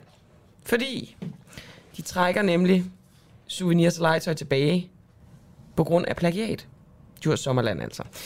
I øh, vores redaktionslokale, altså det vi kalder for den uafhængige redaktionslokale, det er sådan et øh, digitalt redaktionslokale inde på Facebook, hvor at øh, medlemmer kan bidrage til øh, indholdet her, hvilke historier vi skal bringe. Der fik vi et tip fra et medlem. Han hedder Danny Trost øh, Pedersen, om at øh, Djurs Sommerland skulle have kopieret designs fra, fra, fra populære computerspil Mm. til legetøj i deres shops. Og øh, blandt de her eksempler, der har vi en øh, krigshammer, som skulle være for eksempel kopieret fra World of Warcraft. En revolver kopieret fra Overwatch, som jeg ikke lige ved hvad er, men det er nok et computerspil. Øh, og et opslag i en bog, som er kopieret fra computerspillet Ark. Og det, som Danny han skrev, det var, hej den uafhængige, jeg vil høre, om det kunne være interessant at høre Djurs Sommerland, hvordan de stiller sig øh, i forhold til direkte kopi af varer. Og nu har vi øh, kopierne, altså billederne, holdt op imod hinanden, henholdsvis computerspillene og så Djurs Sommerlands øh, ting. Øh, det har vi billeder af. Ja, det kan lytterne jo ikke se, men vi kan da godt blive enige om, at... Øh, Det er Djurs til venstre her, og så er det computerspillene til højre. men det her ene billede med den her, øh, det er Det er en bra- en- brachiosaurus, der, be, der bliver skildret her. Og det troede jeg, du vidste, øh, men det står der simpelthen. At det, er en, Men det vidste jeg også, jeg har, har to, to drengebørn. det ligner en lang hals, Men- jeg kalde det. Men det jeg ikke forstår med det billede, Camilla, når man lige kigger på det, det er jo en til en det samme. Ja, Eller hvad? det er en til en det samme. Altså de andre, der er jo trods alt, den her pistol, der er, jo, der, er- der er store lidestræk, men der er trods alt forskel. Hvor, Nej, det er der egentlig ikke. Jeg tror bare, den ene er sådan en et grafisk digital udgave, og den anden er sådan i hånden. Hmm. Ligesom den hammer der. Det er også den samme. Okay. Der er dinosaurerne igen. Det, det, det, det kan man godt sige, det er fuldstændig direkte kopieret. Ja, og det er jo lovligt. Går vi Det er det, det er det nok. Altså, øh, for at undersøge, om det var, så ringede øh, vores reporter, Alexander Brøndum, til øh, professor ved Center for Informations- og Innovationsret. Han hedder øh, Jørgen Blomqvist, og øh, Alexander hørte ham om, om to produkter øh, godt kan være lov, om, om de her produkter, som, som er i Djurs Sommerland, om de Mm. godt kan være lovlige og ikke plagiat, selvom de ligner hinanden fuldstændig. Altså det kan det i hvert fald være, hvis for det første de ligner hinanden, fordi det er ideen, der går igen, og ikke den konkrete udformning. Altså en hammer ligner en hammer som regel, ikke? Og, og, og, og hvis, hvis det er sådan en hammer, du kører i byggemarkedet, øh, så er der ikke så meget at komme efter. Men, øh, men hvad hedder det, øh, der er jo også den lidt teoretiske situation, men det kan også forekomme, at øh, to uafhængigt af hinanden har skabt det samme værk. Det vil meget sjældent ske, fordi jeg med, at vi kræver det personlige præg, jamen så øh, vil det statistisk være ekstremt sjældent, at to kommer sådan helt bevisligt uafhængige af hinanden, kommer op med det samme. Men skulle det ske, jamen så er de begge to beskyttet, øh, men den ene er ikke en krænkelse af den anden. Der er en række tilfælde, hvor man kan sige, at der ikke foreligger en ophavsretlig krænkelse. Øh, men der går så mange elementer igen, at man vil sige, at det strider mod god markedsføringsskik at bruge det. Altså vi har en markedsføringslov, som siger, at i, i, i, sådan i markedsføring og i erhvervsforhold, der må man ikke foretage handlinger, der strider mod god markedsføringsskik. Og hvis man går hen og planker så mange elementer af de ubeskyttede elementer fra nogle andre, at man ligesom snylter på den øh, kommercielle værdi, som de har oparbejdet, øh, jamen så kan det stride mod god markedsføringsskik, og så kan man få dom om, at de skal holde op med det, uden at det egentlig er en overtrædelse af ophavsret eller designret eller noget som helst andet. Okay. Så det er altså meget, og det er også tit, vi har sager, hvor man kommer frem til, at der både er ophavsretskrænkelse og øh, ulovlig markedsføring, altså øh, krænkelse af, af, af, af hvad hedder det, markedsførings øh, regler. Men da reporter Alexander Brøndum tog fat på Djurs Sommerland for at forhøre sig om det her øh, plagiat, nu viser Christoffer Lind lige til dem, der ser med på Facebook, hvor meget tingene ligner hinanden. Nå, men øh, han tog altså fat på Djurs Sommerland for at høre, så kunne øh, Djurs Sommerland meddele, at de her produkter simpelthen er blevet fjernet for at undgå misforståelser, og med henvisning til, at øh, de havde købt et standard katalogprodukt. Og øh, de kun kan henvise til den leverandør, der har importeret produktet, men de mener altså stadig, at de har et form for ansvar, og derfor har de fjernet produkterne. Hej, du lytter til Den Uafhængige på podcast. Husk, at du også kan lytte med, når vi sender live hver morgen kl. 7. Download vores app, Den Uafhængige, og tryk på play-knappen. Det er helt gratis. Nu stiller jeg øh, et spørgsmål, som er blevet stillet mange gange, og som givetvis vil blive stillet rigtig mange gange i den kommende ti- tid. Er Mette Frederiksens regering magtfuldkommen? Ja. De radikale, støttepartiet, har krævet valg med den begrundelse, at Mette Frederiksens regering er for magtfuldkommen. Blandt andet fordi, at øh, statsministeren og hendes departementchef, Barbara Bertelsen, slettede sms'er i forbindelse med Mink øh, kommissionens undersøgelse. Det er jo ikke helt rigtigt. I forbindelse med, øh, med Mink-sagen, med Mm. øh, dengang der var corona, og øh, at man ligesom besluttede at slå alle mink ned. Men når det kommer til spørgsmålet om, hvorvidt Mette Frederiksens regering er for magtfuldkommen, så øh, er enhedslistens øh, profil Pelle Dragsted lodret uenig, fordi øh, han skriver i en kommentar til Altinget, at Mette Frederiksen skulle være særligt magtsyg, og at regeringen mere magtfuldkommen end tidligere regeringer, i mine øjne er det overvejende bullshit. Bullshit. Det er vel også noget med, øh, det kan Pelle selvfølgelig også svare på lige om et øjeblik, men noget med, at øh,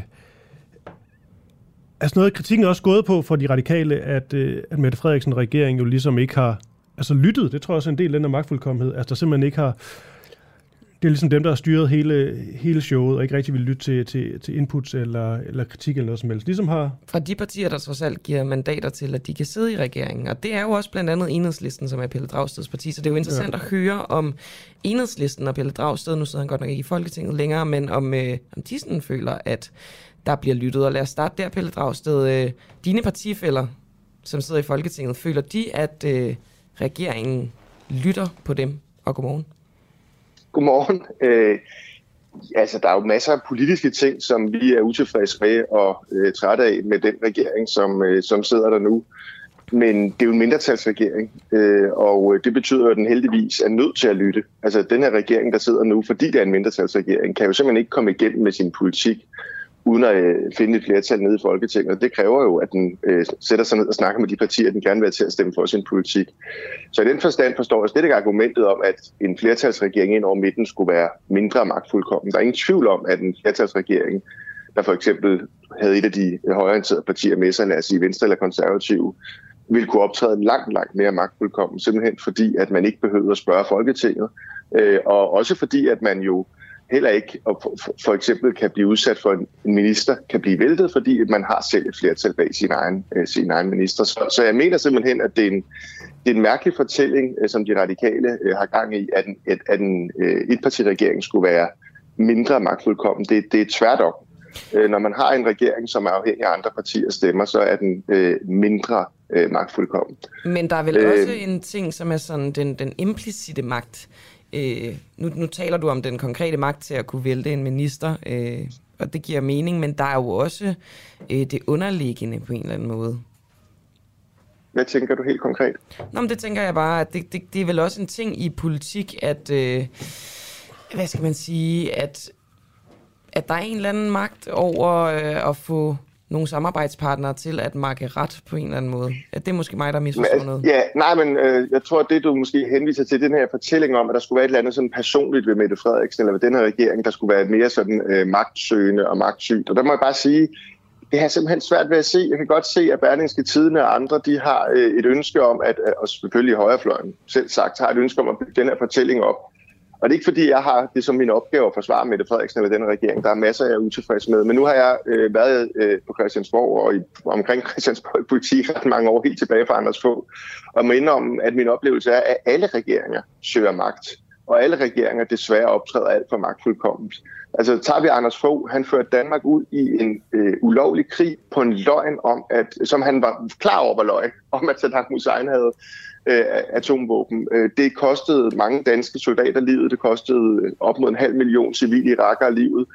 Øh, altså, går vi frem til, øh, til Lars Løkke, der havde vi hele skandalen om, om gylde, altså landbrugs... Øh, øh, lobbyen, der fik lov til at, at sprøjte vores øh, grundvand til med, med overdrevne mængder af, af, af gylde, som har haft, øh, altså, øh, og det var på baggrund men, af åbenlyst for forkerte tal, og sådan kunne jeg, sådan kunne jeg blive ved ja, og ved. det kunne du, men, men var det magtfuldkomment?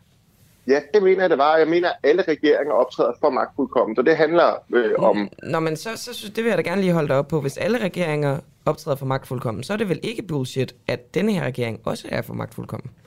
Det er bullshit, at den her regering skulle være særlig magtfuldkommen. Men jeg vil sige på den her måde, at... Nå, men så er det, det, er klart, noget, at, det er vel ikke problematisk at ville gøre op med det? Altså med, øh, med den dårlige stil? Nej, det er bare ganske hyklerisk, når for eksempel højrefløjens partier, eller for den sags skyld radikale, gør sig til talspersoner for, at hvis de for eksempel kommer med en regering, så vil den blive mindre magtfuldkommen. Altså jeg, jeg kan godt huske... Det er ikke nogen dårlig ambition. Det er en fin ambition, men det er jeg sikker på, at den ambition deler, vil alle partier sige, at de, del, sige, de deler. Men sidder du her og siger, at det er umuligt ikke at få en for magtfuldkommen regering i Danmark? Nej, det siger jeg ikke. Jeg siger, at hvis det skal ske, så uh, der er to ting, der betyder noget. Det ene det er det institutionelle. Altså, og der er der nogle ting nu. Der er for eksempel en offentlighedslov, der ikke sikrer dig og dine kollegaer ordentlig agtindsigt. Det har vi arbejdet for i mange år med nogle af de partier, der nu snakker om magtfuldkommenhed. Det er jo dem, der har stået bag den nye offentlighedslov, eller mørkelægningslov, som den rette bør kaldes. Der er Øh, man kunne snakke om der- sådan der noget... er trådt ud af forligskredsen, skal vi lige huske. Er der, men der er ikke rigtig sket noget øh, endnu. Øh. Øh. Så er der hele spørgsmålet om forfatningsdomstol og andre ting, man kunne gøre. Men der er også en anden ting, som er vigtigt, og som jeg synes bliver glemt. Det, der betyder også, om en regering er magtfuldkommen, og nu kan jeg så åbne op for kritiske spørgsmål for dig, men det handler også om, hvem er denne regerings støttepartier. Da vi havde for eksempel Anders Fogh, øh, som, som regerede i 10 år sammen med Dansk Folkeparti, øh, der var han nærmest urørlig, øh, når det galt for eksempel øh, Irak-krigen. Altså, selvom det var helt åbenlyst, at der var blevet begået lovbrud, der var blevet løjet for Folketinget, så kunne han stille sig op gang på gang og sige, I kan sikkert huske det, der er ikke faret noget ind under gulvtæppet, der er ikke noget at komme efter.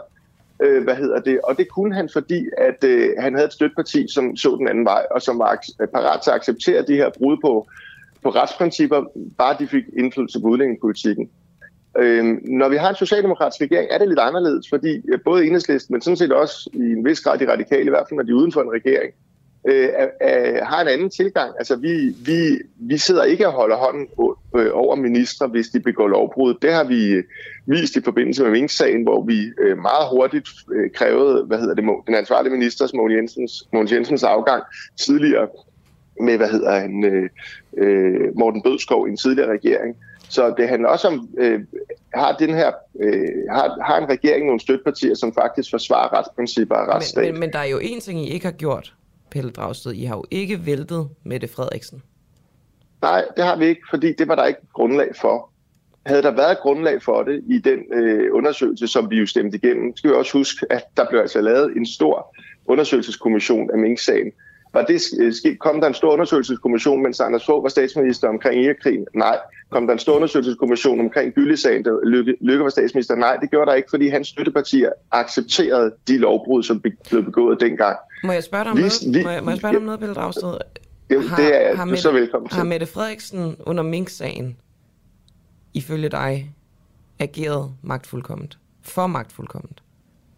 Der er ingen tvivl om, at det, at man tog øh, en beslutning om at gå i gang, eller, eller sige til mennesker, at nu vil man udrydde alle mængdene, inden at der var lovhjemmel, det var en alvorlig øh, og, og meget problematisk fejl. Og det har regeringen jo også anerkendt, og det er også derfor, at den ansvarlige minister blev fyret. Jeg synes, når man snakker om det her magtfuldkommenhed og den her regering, så synes jeg sgu heller ikke, man kan se bort fra, hvad det var for en situation, vi som land stod i. Altså, da den her corona øh, øh, øh ramte Danmark, så sker der to ting. For det første, så står vores økonomi øh, over, øh, over for en, en afgrund. Altså, det er det største fald i BNP siden 30'ernes krise, vi oplever der i de første måneder af den her øh, øh, hvad hedder det, epidemi. Undskyld, det bliver For det andet, til at anfægte, når du henviser til den situation, vi stod i. Er det ikke lige netop der, i krisesituationer, at lov og ret og regler Absolut. Det er jeg ja, fuldstændig aller, aller, aller vigtigst? Helt sikkert. Ikke desto mindre, så synes jeg, der er forskel på øh, kynisk og med åbne øjne, som Anders Fogh gjorde det op til Irak-krigen, og misinformere befolkningen, øh, hvad hedder det, og, øh, og, og kaste Danmark ind i en krig med, et, med det snæverst mulige parlamentariske flertal. Øh, og så i en situation, hvor der har været et ekstremt pres på alle embedsmænd, på alle medarbejdere, og hvor vi står i en situation, hvor helt reelt er, øh, er den her smitte ved at eksplodere i minkbestandene i Danmark med alvorlige konsekvenser for folkesundheden. Ikke bare i Danmark, men i verden.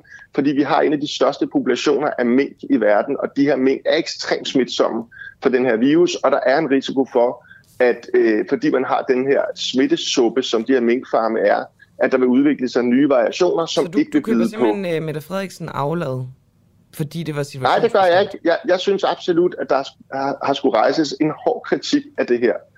Øh, og det har vi også gjort, og vi har også væltet den ansvarlige minister. Men jeg synes, at det er, øh, når man vurderer den her regerings agerende eller magtfuldkommenhed over for andre, så synes jeg ikke, man kan se bort fra den situation, man stod i. Det er det var, min et, klare holdning. øh, det var et utroligt langt ja eller nej på mit spørgsmål. Jeg kan faktisk ikke finde ud af, hvad du svarede til. Om Jamen, jeg, Mette tror ikke, jeg fik et, jeg tror ikke, jeg fik et ja-nej-spørgsmål. Det gjorde du, og Mette Frederiksen agerede for magtfuldkomment under øh, hele Mink-sagen. Ja, det synes jeg, at, at man gjorde. Det er, det er et problem, øh, absolut, at man ikke havde hjemmel. Jeg synes bare, man skal huske, at øh, de her mink, altså der er jo, der er kommet sådan en historie om, at det var, det var den her magtfuldkommenhed, der gjorde, at minkene blev slået ihjel. Nej, det var det ikke. minkene, de var blevet slået ihjel. Det, det blev alle mink jo, fordi det var sådan set formålet med minkfarmer. Ja, men man hentede lovhjælpen sidenhen, så, så, så det, det, ja, det tror jeg godt, det havde man gjort under Så det, det er ikke en diskussion om mink, det her, det er en diskussion om grundlovsbrud, men i virkeligheden er øh, det her interview en diskussion om magtfuldkommenhed. Jeg vil gerne lige pege det lidt i en anden retning. Nu er du selv inde på offentlighedsloven. Der er, det er jo et dugfrisk eksempel, kan man sige, at øh, regeringen ønsker en lovændring i det. Mette Frederiksen står jo på et pressemøde i kølvandet på min kommissionen øh, er kommet ud med deres rapport og, og nævner blandt andet offentlighedsloven, at man gerne vil lempe på den. Nu strammer man den. Er det magtfuldkomment? Det, øh, der må jeg indrømme, der er blank i forhold til det, du siger med at stramme den. Okay, har du, øh, har du læst det nye lovforslag? Nej, det har jeg faktisk ikke. Jeg anede ikke engang, at der var kommet et nyt lovforslag. Det beklager jeg. Nå, men det skal du overhovedet ikke beklage. Det er du heller ikke blevet briefet på. Det er, det er et lovforslag, der sådan, øh, lidt forsimplet går ud på, at man øh, gerne vil beskytte offentligt ansatte. Det er igen, øh, som du sikkert godt ved, med, øh, med offentlighedsloven, sådan en, øh, en, en ret løs formulering, som egentlig gør, at man kan mørklægge... Altså, man kan bruge den egentlig, pege den i den retning, man vil. Okay, altså, så, man, så man kan bruge spørgsmål om beskyttelsen af offentlige ansatte til at udtage øh, journalister. Hov, øh, du falder lidt ud af, Pelle, øh, telefonen. Nu, nu sker der noget. Det igen? Nej, du, det er det, godt det, lidt, du lyder som robot lige nu. Så tager jeg lige headsetet er af. godt. Kan I høre mig nu? Det er er, det godt? altid bedre uden headset. Nå, Nå, okay, øhm, jeg tror faktisk, det var bedre det bliver, med vel, det bliver vel betydeligt nemmere at afvise en aktindsigt. det er øh, bottom line i det. Ja. Og det er Jamen, det synes jeg lyder sindssygt problematisk. Altså, hvis man bruger det... Altså, jeg går jo meget ind for, at man skal beskytte øh, offentlige ansattes ytringsfrihed. Der er et kæmpe ytringsfrihedsproblem for offentlige ansatte, men det handler ikke om, om offentlighedsloven. Det handler typisk om sanktioner fra ledelsen over for offentlige ansatte, der for eksempel ytrer sig kritisk omkring de forhold på Men den er det, arbejdsplads, de ikke, er. er det ikke magtfuldkommen, at en regering går ud og, og står og siger højt og flot på et pressemøde, at nu skal der være mere gennemsigtighed i forvaltningen, og nu skal der øh, kunne være mere agtindsigt for borgere og journalister, og så gør de simpelthen det modsatte. Ikke ret mange måneder senere. Det, det er i hvert fald politisk øh, utroværdigt og, og hyklerisk, men jeg vil gerne sige, at jeg har simpelthen ikke sat mig ind i, i sagen der, så det vil jeg blive nødt til at lige gøre, før jeg sådan kan udtale mig om det. Men jeg synes, at jeg synes generelt, at det, jeg kalder de gamle magtpartier, det er altså dem, som har været de regeringsbærende partier, det er Socialdemokraterne, det er Radikale, det er Konservative, det er Venstre, at de har en øh, lang tradition for at optræde øh, ekstremt, hvad kan man sige, vi kan kalde det magtfuldkommen, vi kan kalde det lukket, et forsøg på at få de bedst mulige muligheder for, om så må sige, at, at, at, at, at tage beslutninger, have politiske processer, som borgere og journalister ikke skal kunne over, øh, overvåge. Og det har jeg altid været voldsomt kritisk over for. Altså jeg har kæmpet mod øh, hvad hedder det, ændringen af offentlighedsloven, og har kæmpet lige siden for at få den, øh, for at få den ændret. Så jeg synes Men- absolut men- ikke, at man skal tage nye skridt, der strammer offentlighedsloven. Men Men, Pelle, men at hvis, Socialdemokraterne skulle være, skulle være en, en, en, et særligt dyr i åbenbaringen, når det her kommer, det er alle de gamle magtpartier, Men- men der er optræder på den der så- måde, og det har de altid gjort. Er din pointe så, Pelle Dragsted, at ja, de er for lukkede. Ja, der har også været en vis grad af magtfuldkommenhed, men Mette Frederiksen er i godsøjen bare ikke værre end nogle af de andre. Ja, det er grundlæggende min, min pointe, og derfor synes jeg, at øh, hvis jeg var øh, borger, der skulle til at vælge, så ville jeg prøve at skære igennem den her tykke dyne af alle mulige ting omkring. Skal det være en over midten? Skal det være, hvem er magtfuldkommen? Hvem er ikke? Og så vil jeg se på, hvilken politik er det forskellige partier tilbyder? Hvem er det, øh, som bliver ramt? Øh, hvem er det, som, øh, som, som får bedre beskyttelse? Øh, og det er sådan set det, politik handler om. Altså nu er de radikale ude med deres store øh, 2030-plan, og den bliver pakket ind i alt muligt lium larum omkring ind over midten og ny start, og nu skal vi stå sammen.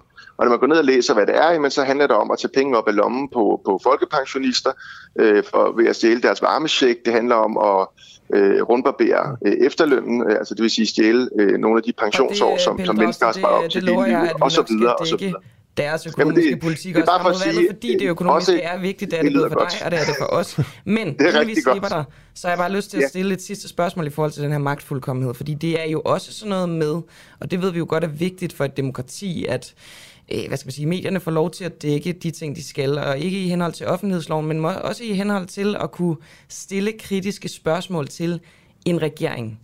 Hvis vi sammenligner denne her regering med den foregående, synes Ja. du så, at den er mere eller mindre villig til at stille op til kritiske interviews?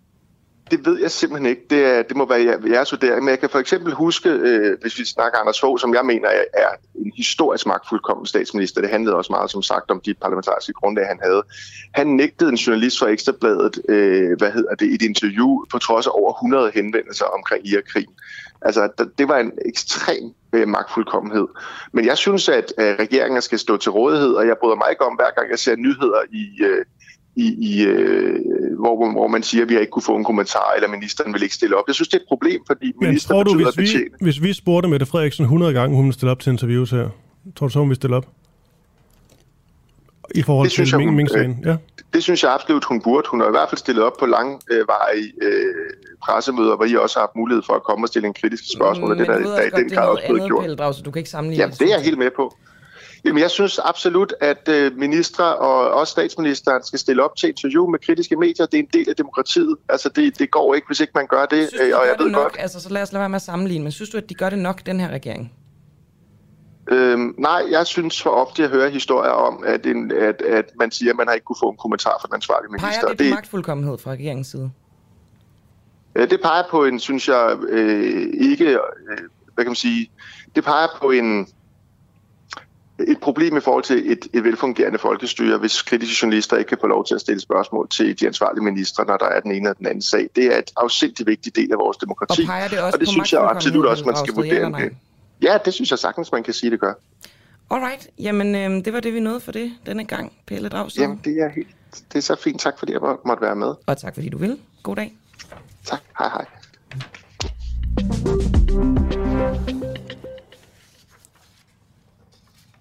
Nu skal vi tilbage til Lea Wermelins øh, planer.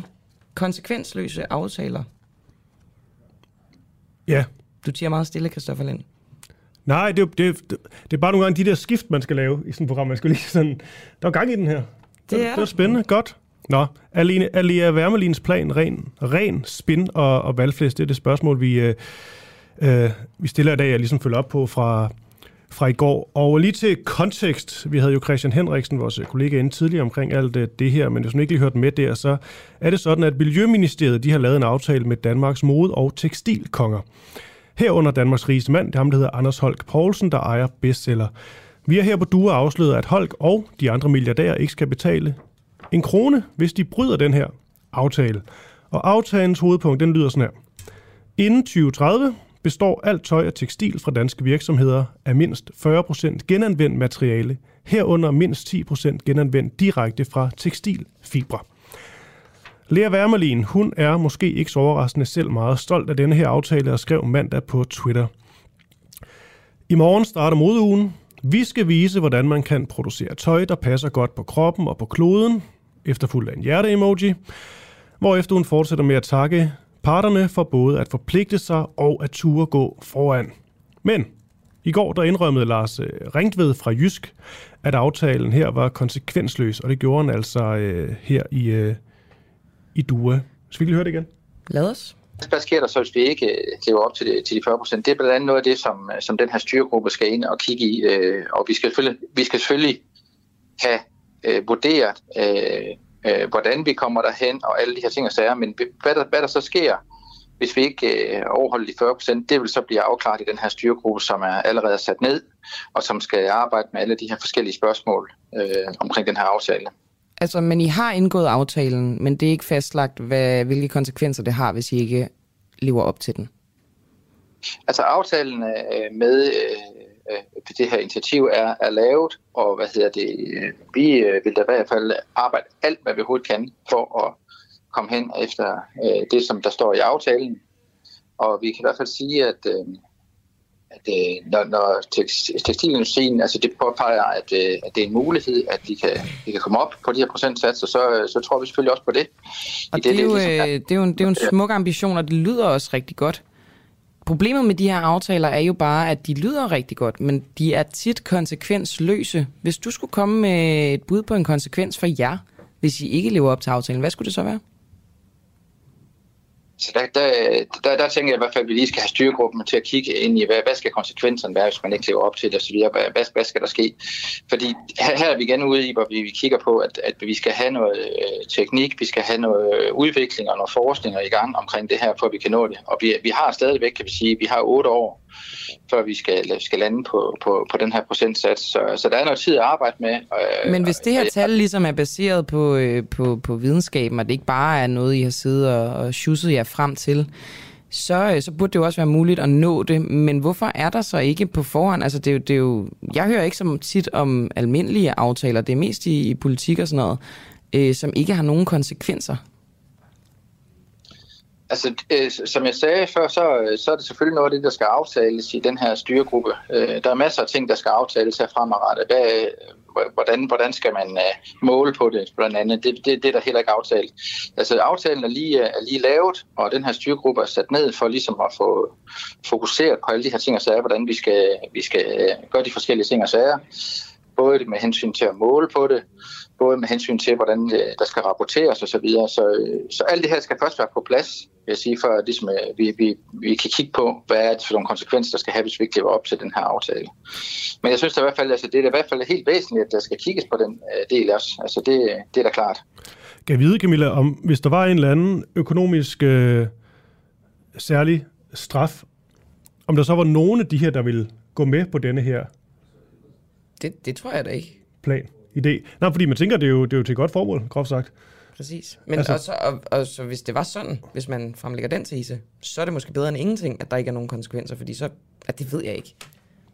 Til gengæld ved vi, at uh, Else Skjold, som skulle have været med her, hun, uh, lige sige, hun er lektor Ph.D. i design og bæredygtighed ved det Kongelige Akademi. Det er derfor, jeg gerne vil uh, tale med hende. Um, hun, uh, hun tager telefonen. Det sker en gang imellem. Lad os øh, hoppe videre, og så kan det være, at Else tager telefonen i mellemtiden, imens at øh, vi kan spille et interview, som jeg lavede i går med ja.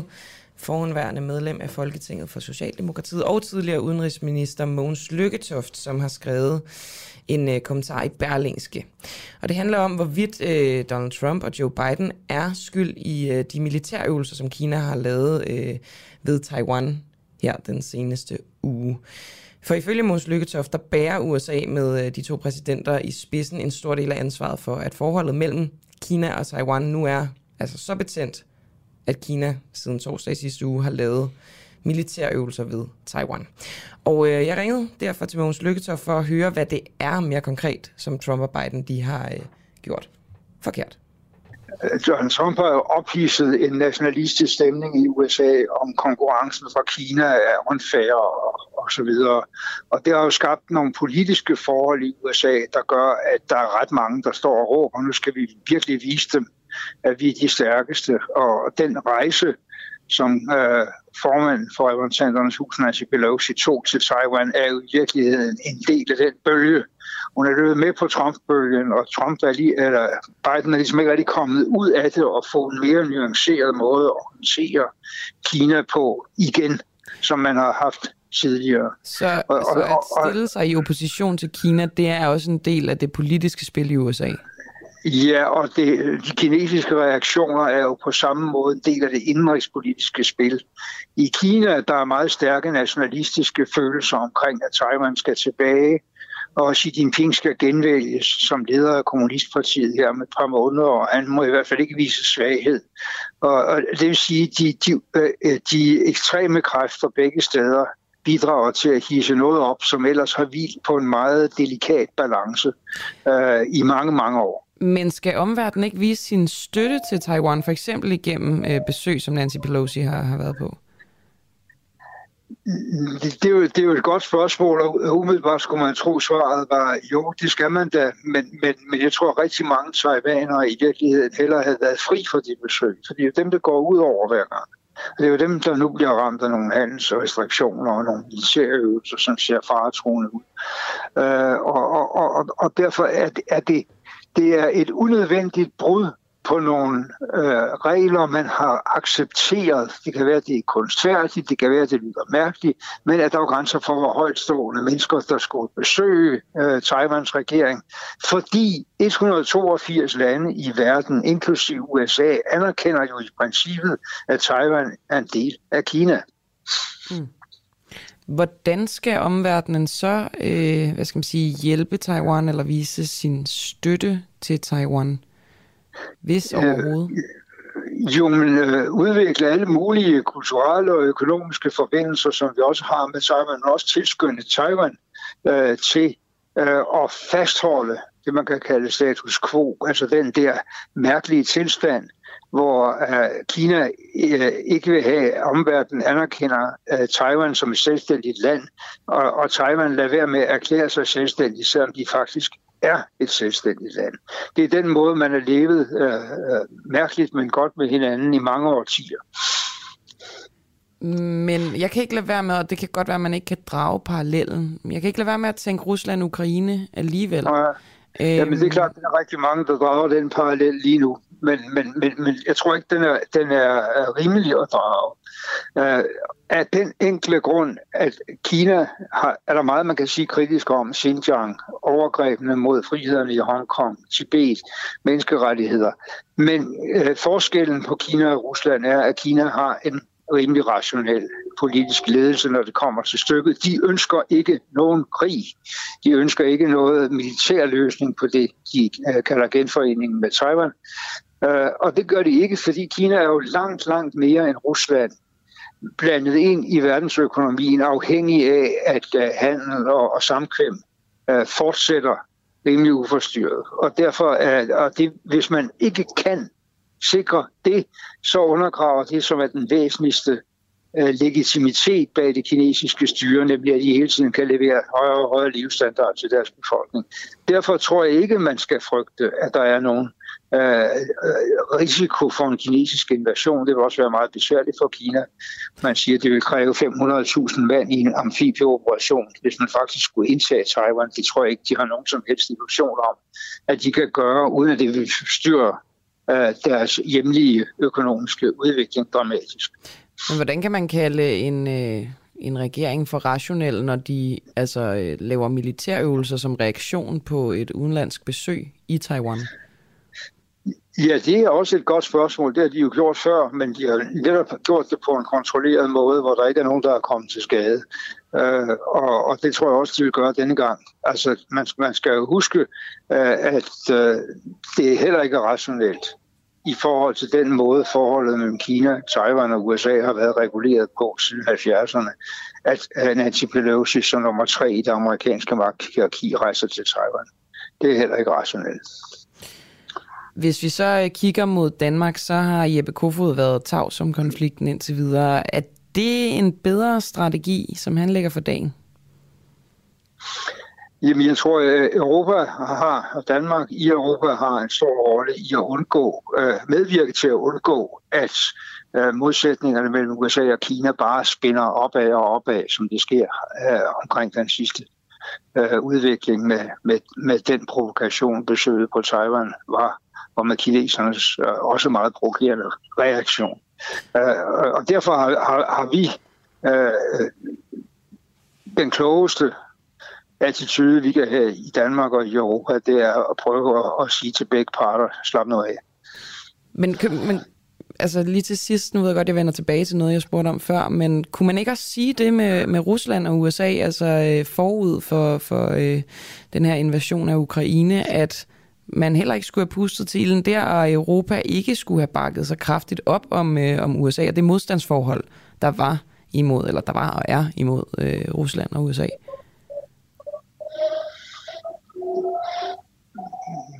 Nej, igen, jeg kan, jeg kan faktisk ikke se den meget, meget stærke sammenhæng. Man kan sige, at, at Europa har, har været uopmærksom på, hvad det var for en trussel, som, som Putin i virkeligheden repræsenterede, og måske især kansler Merkel alt for længe har prøvet at snakke fornuft til ham. At der har været nogle faresignaler der, som var, som var meget, meget tydelige, øh, at, at han ville prøve at nappe Ukraine om muligt med militær magt. Det, der var hans fejltagelse, var, at han troede, at han kunne gøre det sådan kubagtigt. De ville række hænderne i vejret, og han satte en ny regering, og så ville vi andre brumme en protest, og så ville der ikke ske mere. Det gik jo helt galt.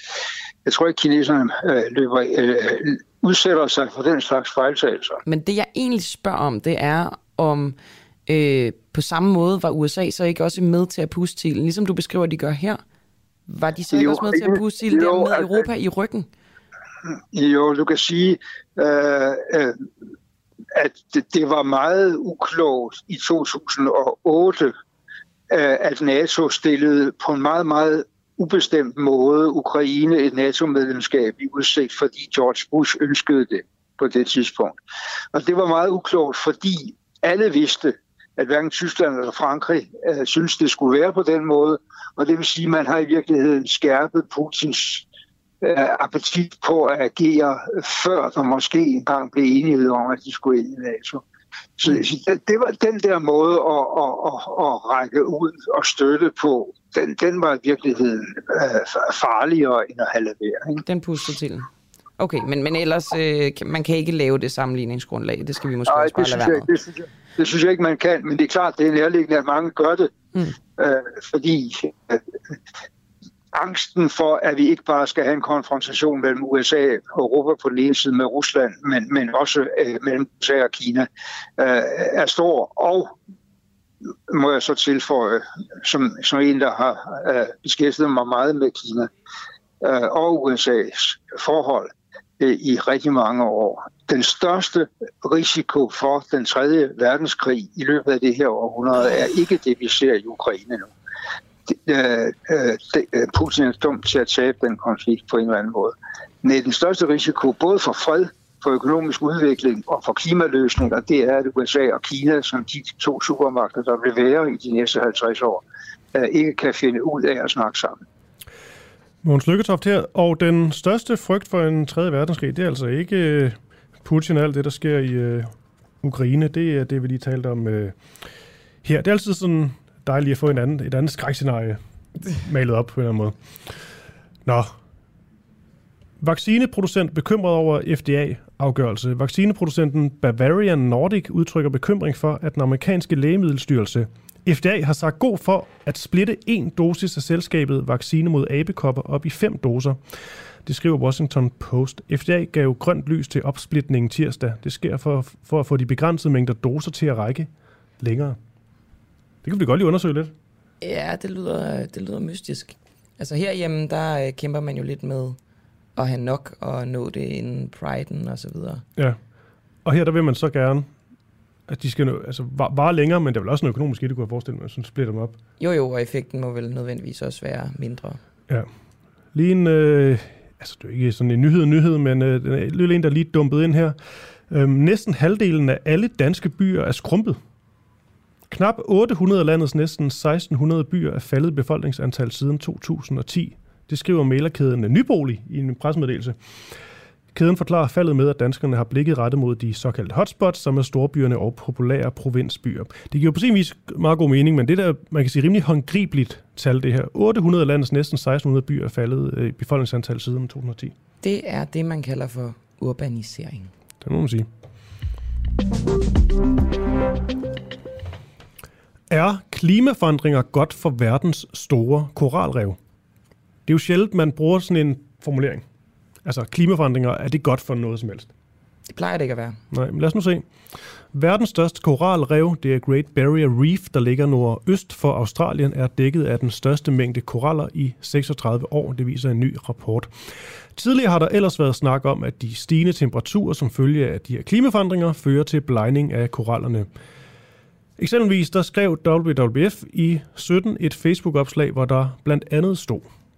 Myndighederne i Australien har netop bekræftet, at korallerne i Great Barrier Reef igen i år er udsat for masseafblejning på grund af klimaforandringer. Undskyld. Og nu er vi altså Thomas Kirk Sørensen med. Han er sektionsleder for HAV for netop WWF, som er natur, Verdens Naturfonden hedder det. Så øh, først og fremmest godmorgen til dig, Thomas. Godmorgen.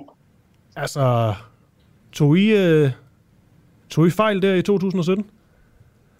Nej, det, det gjorde vi ikke. Øh, grunden til, at vi reagerede, og hele verden reagerede så, så hæftigt dengang, det var fordi, der havde lige været et, øh, et meget stort tilfælde af koralblejning. Altså, øh, det er de her koraller er jo dyr, de lever i det, man kalder symbiose, altså i, i samspil med, en, med nogle alger, som de har inde i deres krop. Og algerne, de omdanner sollys til sukkerstoffer og andre, andre øh, andet næring til korallen. Og hvis vandet bliver for varmt, eller de bliver stresset, det er blandt andet det, der giver korallerne deres farve. så, så, øh, så udstøder de de her alger, og så øh, kan man se øh, kalkskelettet indenunder. Og det er derfor, det hedder blinding. Mm. Og, øh, og, og når de udstøder de her alger, så er, de, øh, er en meget stor del af deres næring væk. Så er de nødt til at leve af det, de kan fange med deres små fangarme ude i vandet. Øhm, og i 2016, der havde man set et meget stort tilfælde af blinding, meget udbredt og langvejt, på grund af, at øh, der havde været sådan, hvad man kalder en undervandshedebølge, altså øh, unaturligt høje øh, øh, vandtemperaturer. Og normalt kan man sige, at øh, bare fordi en koral den bleger, det er ikke ens betydet med, at den er død. Fordi den kan godt klare den igennem den hårde tid, og så kommer algerne tilbage. Men hvis ikke den har tid til at styrke sig og komme sig efter sådan en omgang, øh, hvilket den normalt har, øh, så, så bliver det katastrofalt, fordi så kommer der, øh, som vi så øh, allerede i 2017, et nyt tilfælde. Og det var virkelig bekymrende, fordi så er vi faktisk ude i det scenarie, som vi, vi forventer i fremtiden. Mm. Så, øh, så klimaforandringer er, er bestemt øh, stadig en trussel mod øh, koraller. Det selvfølgelig er det jo er det glædeligt at øh, se, at de kan komme sig, hvis, øh, hvis, hvis forholdene de forbedres. Øh, og der har været rimelig gunstige forhold for koraller de sidste par år i Australien. Men det er bare det, jeg skal forstå, fordi vi er enige om, det er vel også noget i forhold til klimaforandringer, det er vel ned til sådan noget som, at, øh, ja, at øh, vandet bliver, bliver varmere, øh, men hvis det så, hvis det så lige pludselig er, er bedring, som du også nævnte, så tror jeg bare lige, at jeg skal forstå, hvordan det, øh, det spiller ind med, med det her, øh, den her dårlige, dårlige ting, du, du nævnte før, altså at, at korallerne og, og de her have, de er, de er i fare. Altså hvis der lige pludselig er bedring, hvad er det så, der er sket? Så det, der er sket, det er, at øh, øh de her, øh, de her undervandshedebølger, det, det, er jo, det er jo, hvad de er. Det er, nogle, det er ligesom, vi har hedebølge her lige, lige nu øh, i, i København at øh, vi har noget, noget varmt vejr, og så, og så bliver det normalt øh, sådan køligere. Og, og det, er jo, det er jo, kan vi jo godt lide, fordi øh, vi kan godt lide, at solen skinner i perioder, men på et tidspunkt så sidder mange og siger, hold da op, nu må det godt skifte om, fordi det, det er lige lovligt varmt her. Ikke? Øhm, og det samme kan man sige, uden at korallerne selvfølgelig sidder og tænker, at det er lige lovligt varmt. Øh, de, de, de bliver stresset af det her varme vand, og normalt forsvinder det igen. Og så går der en, en rumtid, nogle år, i tidligere tider, mange år, før de her øh, hedebølger kommer tilbage. Men det vi bare ser i krystalkuglen allerede inden for, lad os sige, 10, mindst, eller sådan, 10 år måske, eller og frem efter, det er, at de her hedebølger bliver sådan en ting, der bare bliver en normal ting. Øh, Men kan man, og, og, kan man med 100% sikkerhed sige, at det er klimaforandringernes øh, skyld, at de kommer? Ja, altså, øh, Øh, de her undervandshedebølger, det er en klimadrevet ting. Øhm, og det er jo, hvad forsker. Jeg er ikke klimaforsker på den måde, men, men det er i hvert fald det, som, som rapporterne de siger, at, øh, at det, det er det, der kommer til at ske i fremtiden på lang sigt. Om det bliver om 10 år, eller 15 eller 20 år. Øhm, mm. Det man kan sige med, med de her koraller, som vi ser nu, og som er positivt, øh, det er, at, at øh, de er øh, rimelig robuste på den måde, at hvis de får øh, gode forhold, så kan de faktisk godt komme sig. Øh, og, og det er jo det i fremtiden, vi forventer, at de ikke får så, så mange af de her vinduer, øh, hvor de, de sådan virkelig kan finde, finde frem til deres, øh, eller få genetableret deres, deres sundhed og robusthed. Øhm, men det samme gælder jo sådan i virkeligheden vores, vores danske økosystemer. De, altså det bedste, man kan gøre for at imod, øh, imødekomme klimaforandringer og, og forhøjet vandtemperatur, det er at sørge for, at øh, økosystemerne er sunde og raske og robuste. Okay, jeg tror bare, at nogle gange jeg kan have lidt svært ved at forstå denne her øh, sikkerhed, man så har i forhold til om 15-20 år, der bliver det ekstra skidt eller skidt igen. Når man ligesom kan se, at den her blejning i 2020 og 2022, som vi har nu, ikke har været så skadelig, og der ligesom er øh, fremgang for store dele af koralrevet. Altså, kan det ikke være, at det er den positive historie, der skal fortælles om 15 år? Det tror jeg ikke, du skal regne med. Og det du skal tænke på også, det er, altså øh, Great Barrier Reef er jo, er jo 2300 km langt. Det er jo, det er jo over 3000 rev, vi taler om. Øh, kæmpe, kæmpe område. Og det er jo ikke øh, alle revene, der rammes lige hårdt. Nogle gange er det oppe i nord, nogle gange er det i syd. Øh, øh, i, I de sydlige dele lige nu, øh, der bliver de ramt af en, en invasion af, af nogle søstjerner, som, som simpelthen æder koraldyrene. Øh, der har jeg faktisk engang været med i Filippinerne til at, at rydde koralrev for de her søstjerner, fordi de, alt, de æder alt. Øh, så det er en anden stressfaktor. Men i, i, i andre dele af, af revet kan der være øh, en god øh, indstrømning af koldt vand fra, fra dybere vande, og, og det, er- det er forskelligt, hvordan de her øh, dele af revet bliver ramt af, af klimaforandringer. Mm. Øhm, men, men lige nu er det for eksempel kun 2% af hele det her enorme rev, der, der aldrig har været udsat for blegning. Mm. Øhm, så så det, det rammer på forskellige vis forskellige dele af revet på forskellige tidspunkter. Men det vi bare ser, det er, at, at det eneste vi kan læne os op af, det er, at klimamodellerne siger, at, at vandet bliver varmere over længere tid, i over større områder og hyppigere. Okay. Det er øh, skidt for, for korallerne, og det ved vi simpelthen ud fra deres, øh, deres biologi. Ja, her til sidst, øh, Thomas Kirk Sørensen, øh, du er sektionsleder for Hav for øh, Verdens øh, Naturfonden. I skrev så der i, øh, i 17, at øh, Great Barrier Reef øh, igen i år har været udsat for masseafblejning på grund af Mads afblejning på grund af klimaforandringer. Har I egentlig i 2020 eller 2022, 2022, hvor der har været øh, fremgang på den positive måde, og det ikke, det ikke har været så skadeligt, ikke så meget masseafblejning som før. Har I været ude at skrive det, at det her har været et, øh, et godt år? Det har vi ikke, men, men det kunne jeg sagtens forestille mig, at vi godt kan. Øh, også på grund af den pointe, jeg nævnte før, og siger, at, at, at klimaforandringer og de varme vand er jo bare én stressfaktor. Men, men koralrev, de trues af både plastik og forurening og ferskvand og alt muligt andet. Tyfoner og storme. Øh, så det er bare øh, en rigtig, et rigtig vigtigt budskab at, at sige, at vi, vi skal altså passe på vores koraller, fordi hvis de er sunde og raske, og de ikke er stresset, så kan de komme sig. Mm. Og det er en, en glædelig nyhed, og, og en, vi, vi bør fortælle, helt sikkert. Det synes jeg også. Nå, Thomas Kirk Sørensen, tak for det. Øh, god dag til Det dig. var, det var så lidt og lige måde. Tak. Hej.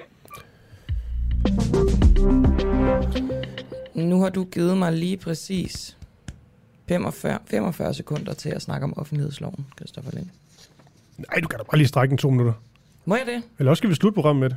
Lad os gøre det. Er det ikke næsten bedre? Så skal du også love det, og det bliver så betinget af, at du kan øh, lukke Per Arnoldi i tide. Det er jeg ikke sikker på, kan lade sig gøre. Okay. Begår staten IT-terror mod den danske befolkning? 81-årige Per Noldi, der er kendt for sin øh, billedkunst og sine øh, karakteristiske plakater, har simpelthen lavet et kunstværk om det, han kalder for IT-terror. Det har han gjort... Øh, øh, som vel, øh, jeg tror, du blev spurgt af, af politikken. Vi talte med Jakob Sovnfri, står bag den her serie om... Øh, hvad er den nu formulering af? Det digitale, øh, hvad er det? Underklasse? Den, Ja, den digitale underklasse, underklasse, ja. ja. Øhm, og Noldi her, han... Øh, ja, han, har, han virker umiddelbart ikke som mand, som øh, rigtig har omfavnet det her med digitalisering og skulle have alt det nye. Det kan man ikke sige. Nej. Og det, jeg synes faktisk, det er værd at indskyde i det her øh, tema, den her debat, at Danmark er jo et digitalt forgangsland. Altså, der er jo også en masse positive effekter ved det her. Vi er også et land som Tyskland for eksempel skæver enormt meget til, fordi de er håbløst bagud. Ja. Så det kan man sige, det er jo, det er jo altså, man kan også tænke, hvordan ville Danmark se ud, hvis ikke vi altså havde så stor fokus på digitalisering. Det indskyder jeg bare lige. Ja. Og nu taler vi med, øh, med netop øh, Per Noldi, også fordi jeg har jo været sådan mit, øh, brugt mig selv som eksempel, fordi jeg ikke har en, en smartphone, men det er trods alt lidt mere sådan aktivt valg, fordi at jeg ville nok godt kunne, det vil jeg godt, Ja, selvfølgelig vil du det. kunne finde ud af at få øh, mit ID. Per Noldi, han er 81 år gammel, og i, øh, nok i den generation, som måske kæmper lidt mere med det. Nu skal jeg også på, hvad jeg siger, Per. Godmorgen til dig. Godmorgen.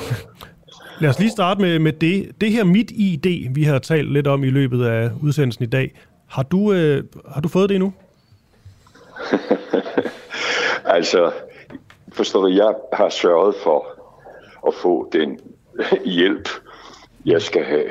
Ja. Så jeg har både en dygtig, hvad hedder det, assistent, der har taget sig af det der. Jeg har en dygtig rentegner, der tager sig af rentegningen. Jeg har en dygtig arkitekt, der tager sig af opgaver, bliver hængende og bliver stående, og skulpturer bliver realiseret. Og jeg arbejder med en smed og en sprøjtemaler. Og i det hele taget, så har jeg jo omgivet mig med hjælp.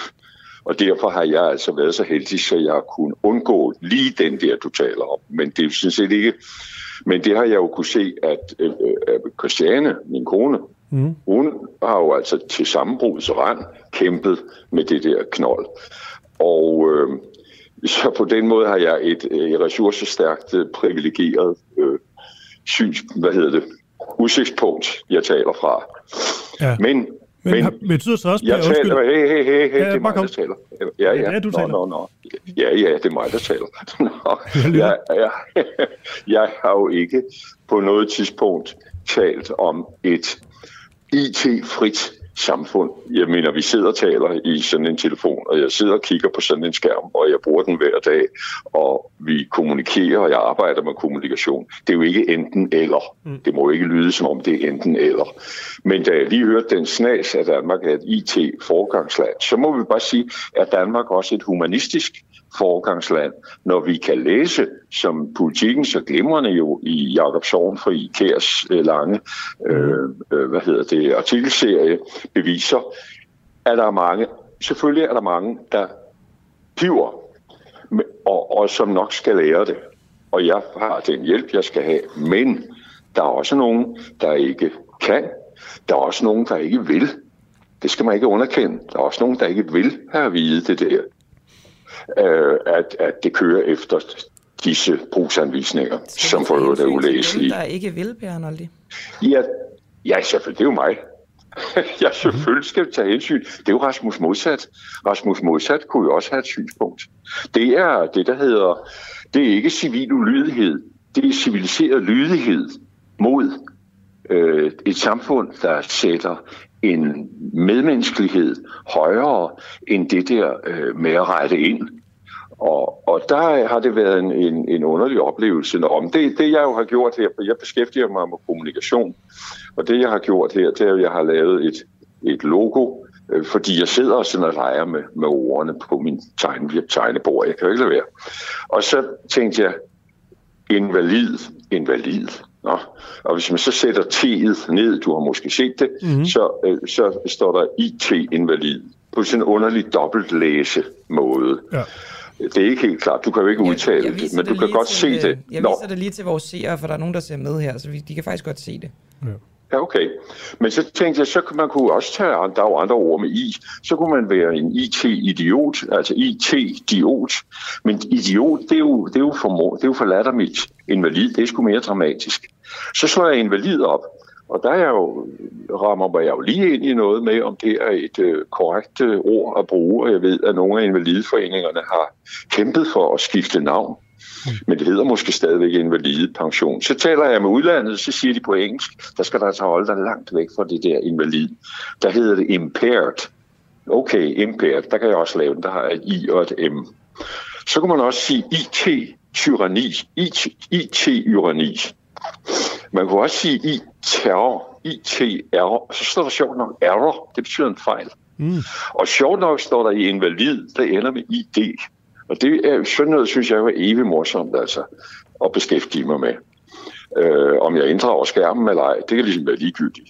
Det er nu mest med en blyant, det foregår. Ja, Per, du... Spurgte du om noget? Spurgte du om noget? Nej, nej, det- men, men det gør jeg nu. Det kommer Ja, det nu, godt. spørgsmålet. Og det er egentlig Det er øh, ud fra noget af det, du selv, øh, selv skriver i politikken. Jeg taler ikke om, at øh, det er dine ord det her, jeg taler ikke om at afskaffe IT, men om at skabe den balance, der tillader en del af befolkningen at betjene sig af mere humane analog kanaler, uden at føle sig som tabere. Hvis vi ja. prøver at være sådan lidt mere sådan konkrete, hvad er det for nogle humane analoge kanaler, du, øh, du taler om? Det er... Øh, ja, det er... Hvad for et eksempel skal jeg tage? Det, jo, altså det, det, for det første, der er jo en sproglig ting i det. Mm. Jeg forsøgte i går for første gang, og det var lidt sent, kan man sige. Jeg forsøgte for første gang at betale med MobilePay. At jeg så kom til at trykke forkert, fordi det var lidt småt, øh, så det ville den ikke. Så sagde den en hel masse mærkelige ting. Nej, først sagde den, har du glemt din kode.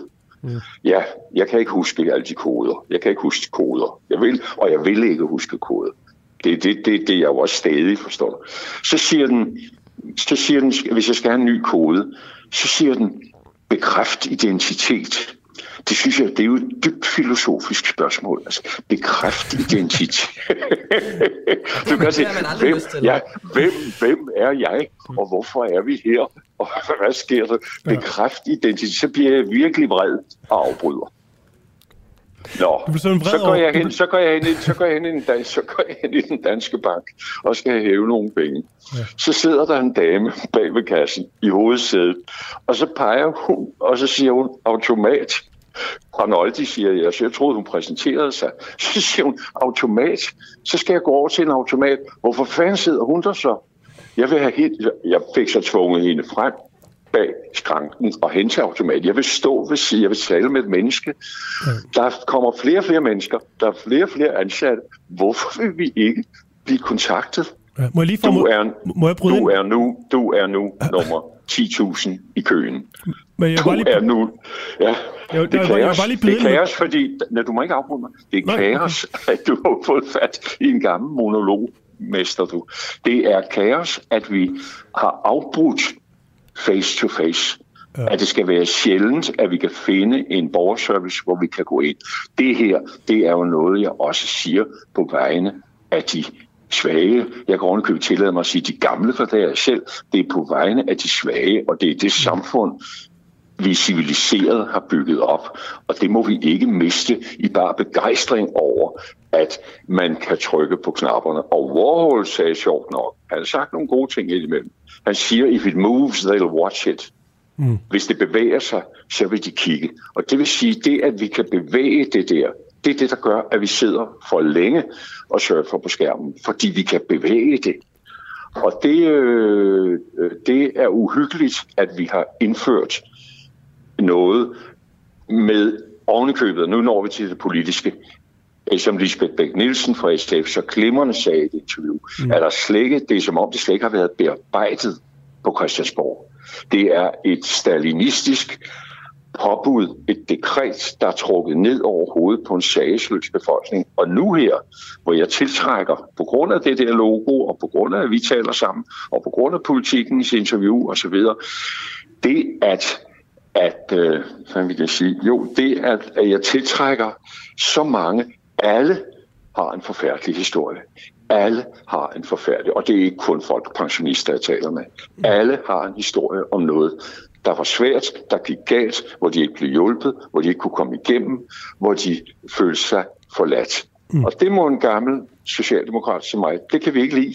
Og det er ikke det samfund, vi havde lavet. Men jeg vil bare byde ind med noget her, Per Noldi, selvom du hælder dig for monologmesteren.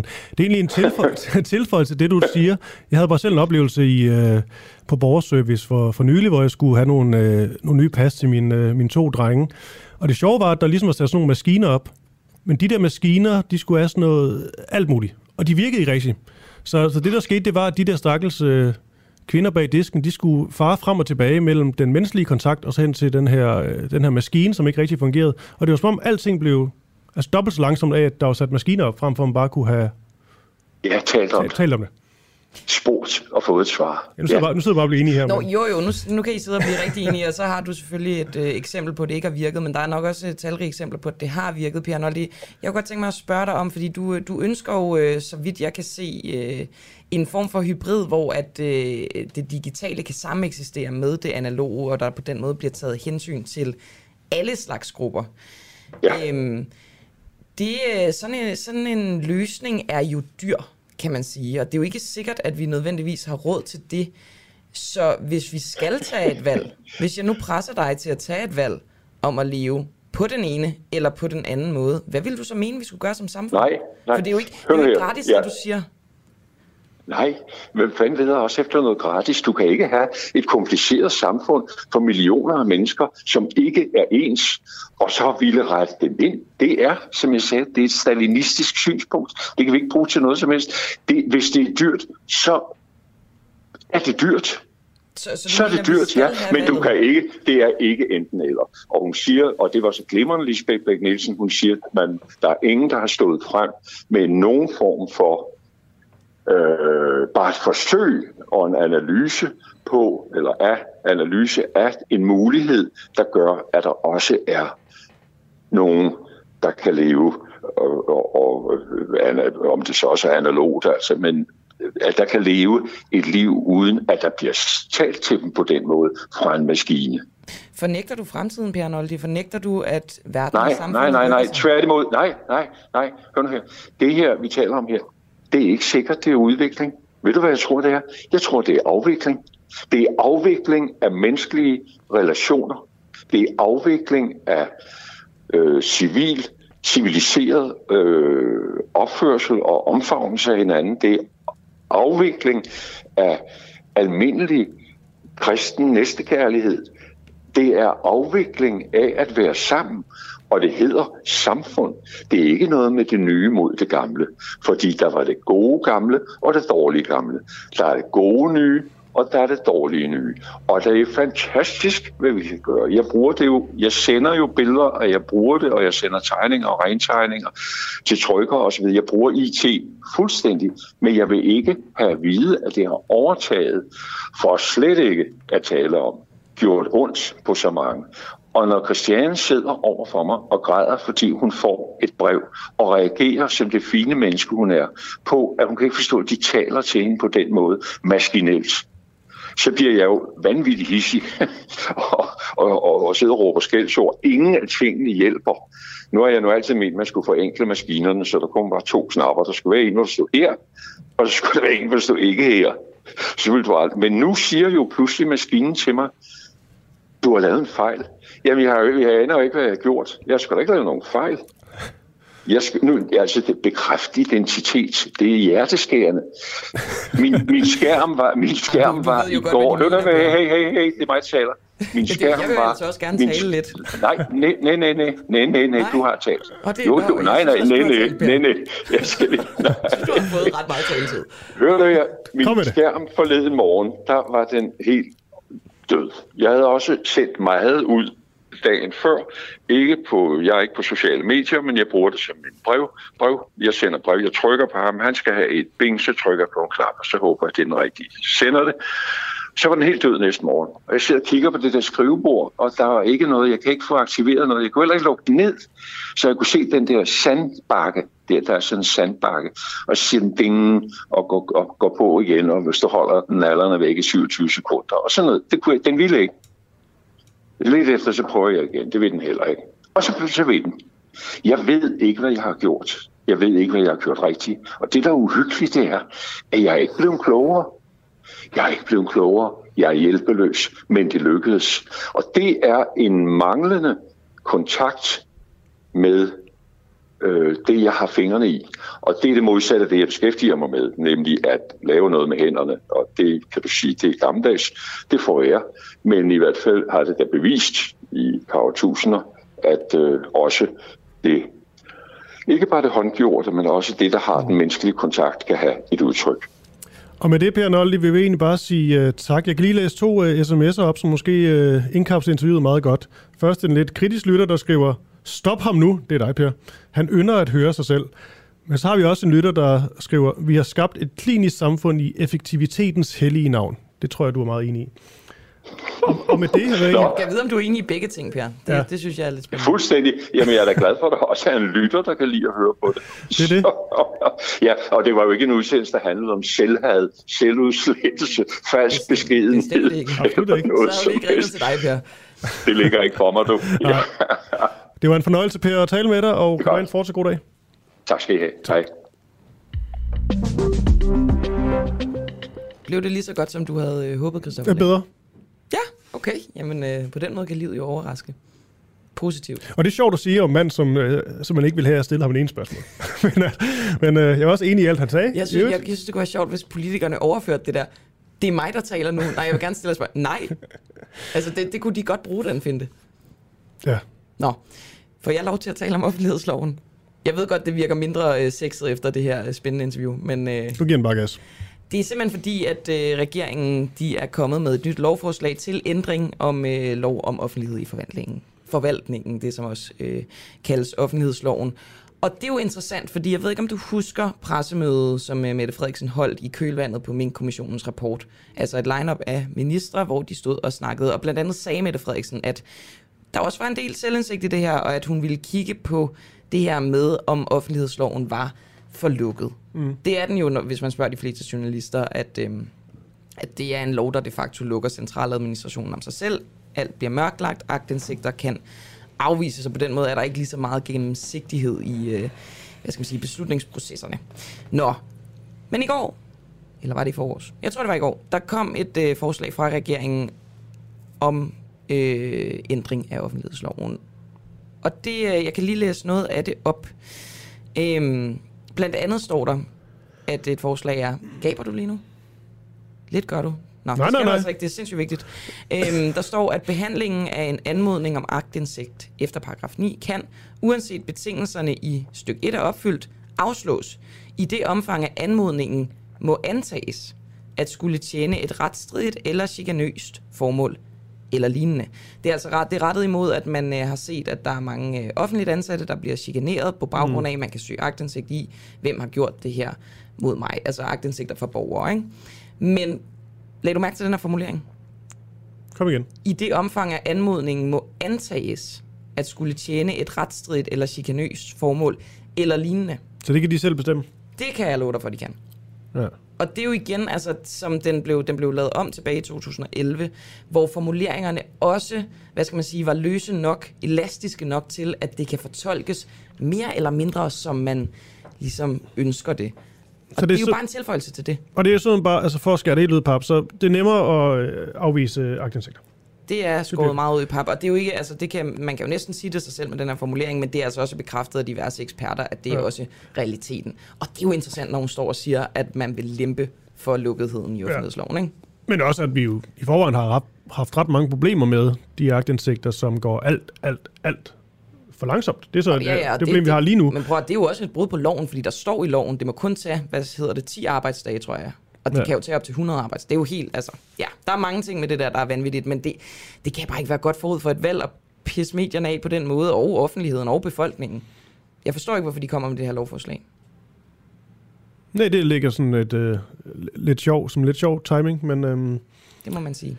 Nå, og hvordan radi- radikale reagerer på det her? De vil jo gerne have en åbenhedslov. mm, Skal de spille endnu mere med musklerne? Det bliver rigtig interessant, synes jeg. Ja.